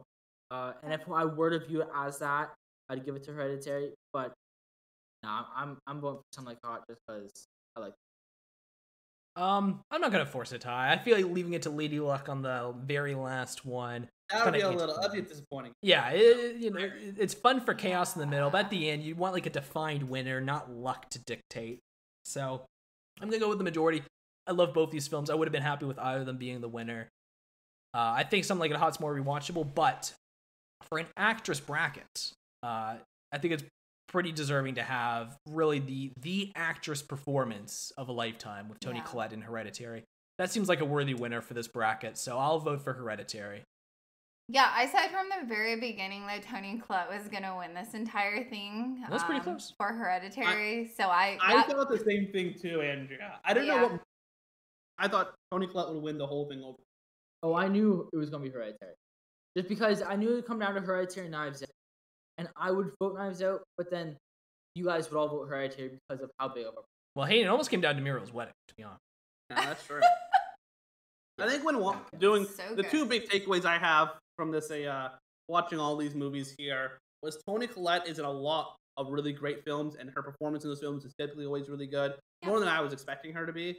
Um, and Michelle Pfeiffer is kind of the opposite. She's in a lot of bad movies. In fact, I was surprised that most of the Michelle Pfeiffer movies I didn't really care for, uh, besides a couple of them. Mhm. Although she's great in all of them, I, I don't think I thought she'd be in a lot more high caliber films. You know what I mean? Like I don't know. I thought Michelle Pfeiffer would be in, in, in, in Oscar type films. You know, when I assume of her, that's what I think. Maybe because I just think of I don't know. Yeah. Anyways, that's everything on our end. Uh, four fantastic actresses, one fantastic winner. Uh, congratulations, Toni Collette and Hereditary. Uh, that was a worthy win. Uh, the only person that voted against her was the person that picked her. So Yeah, yeah. interesting. that's everything on our end, guys. Have a fantastic day.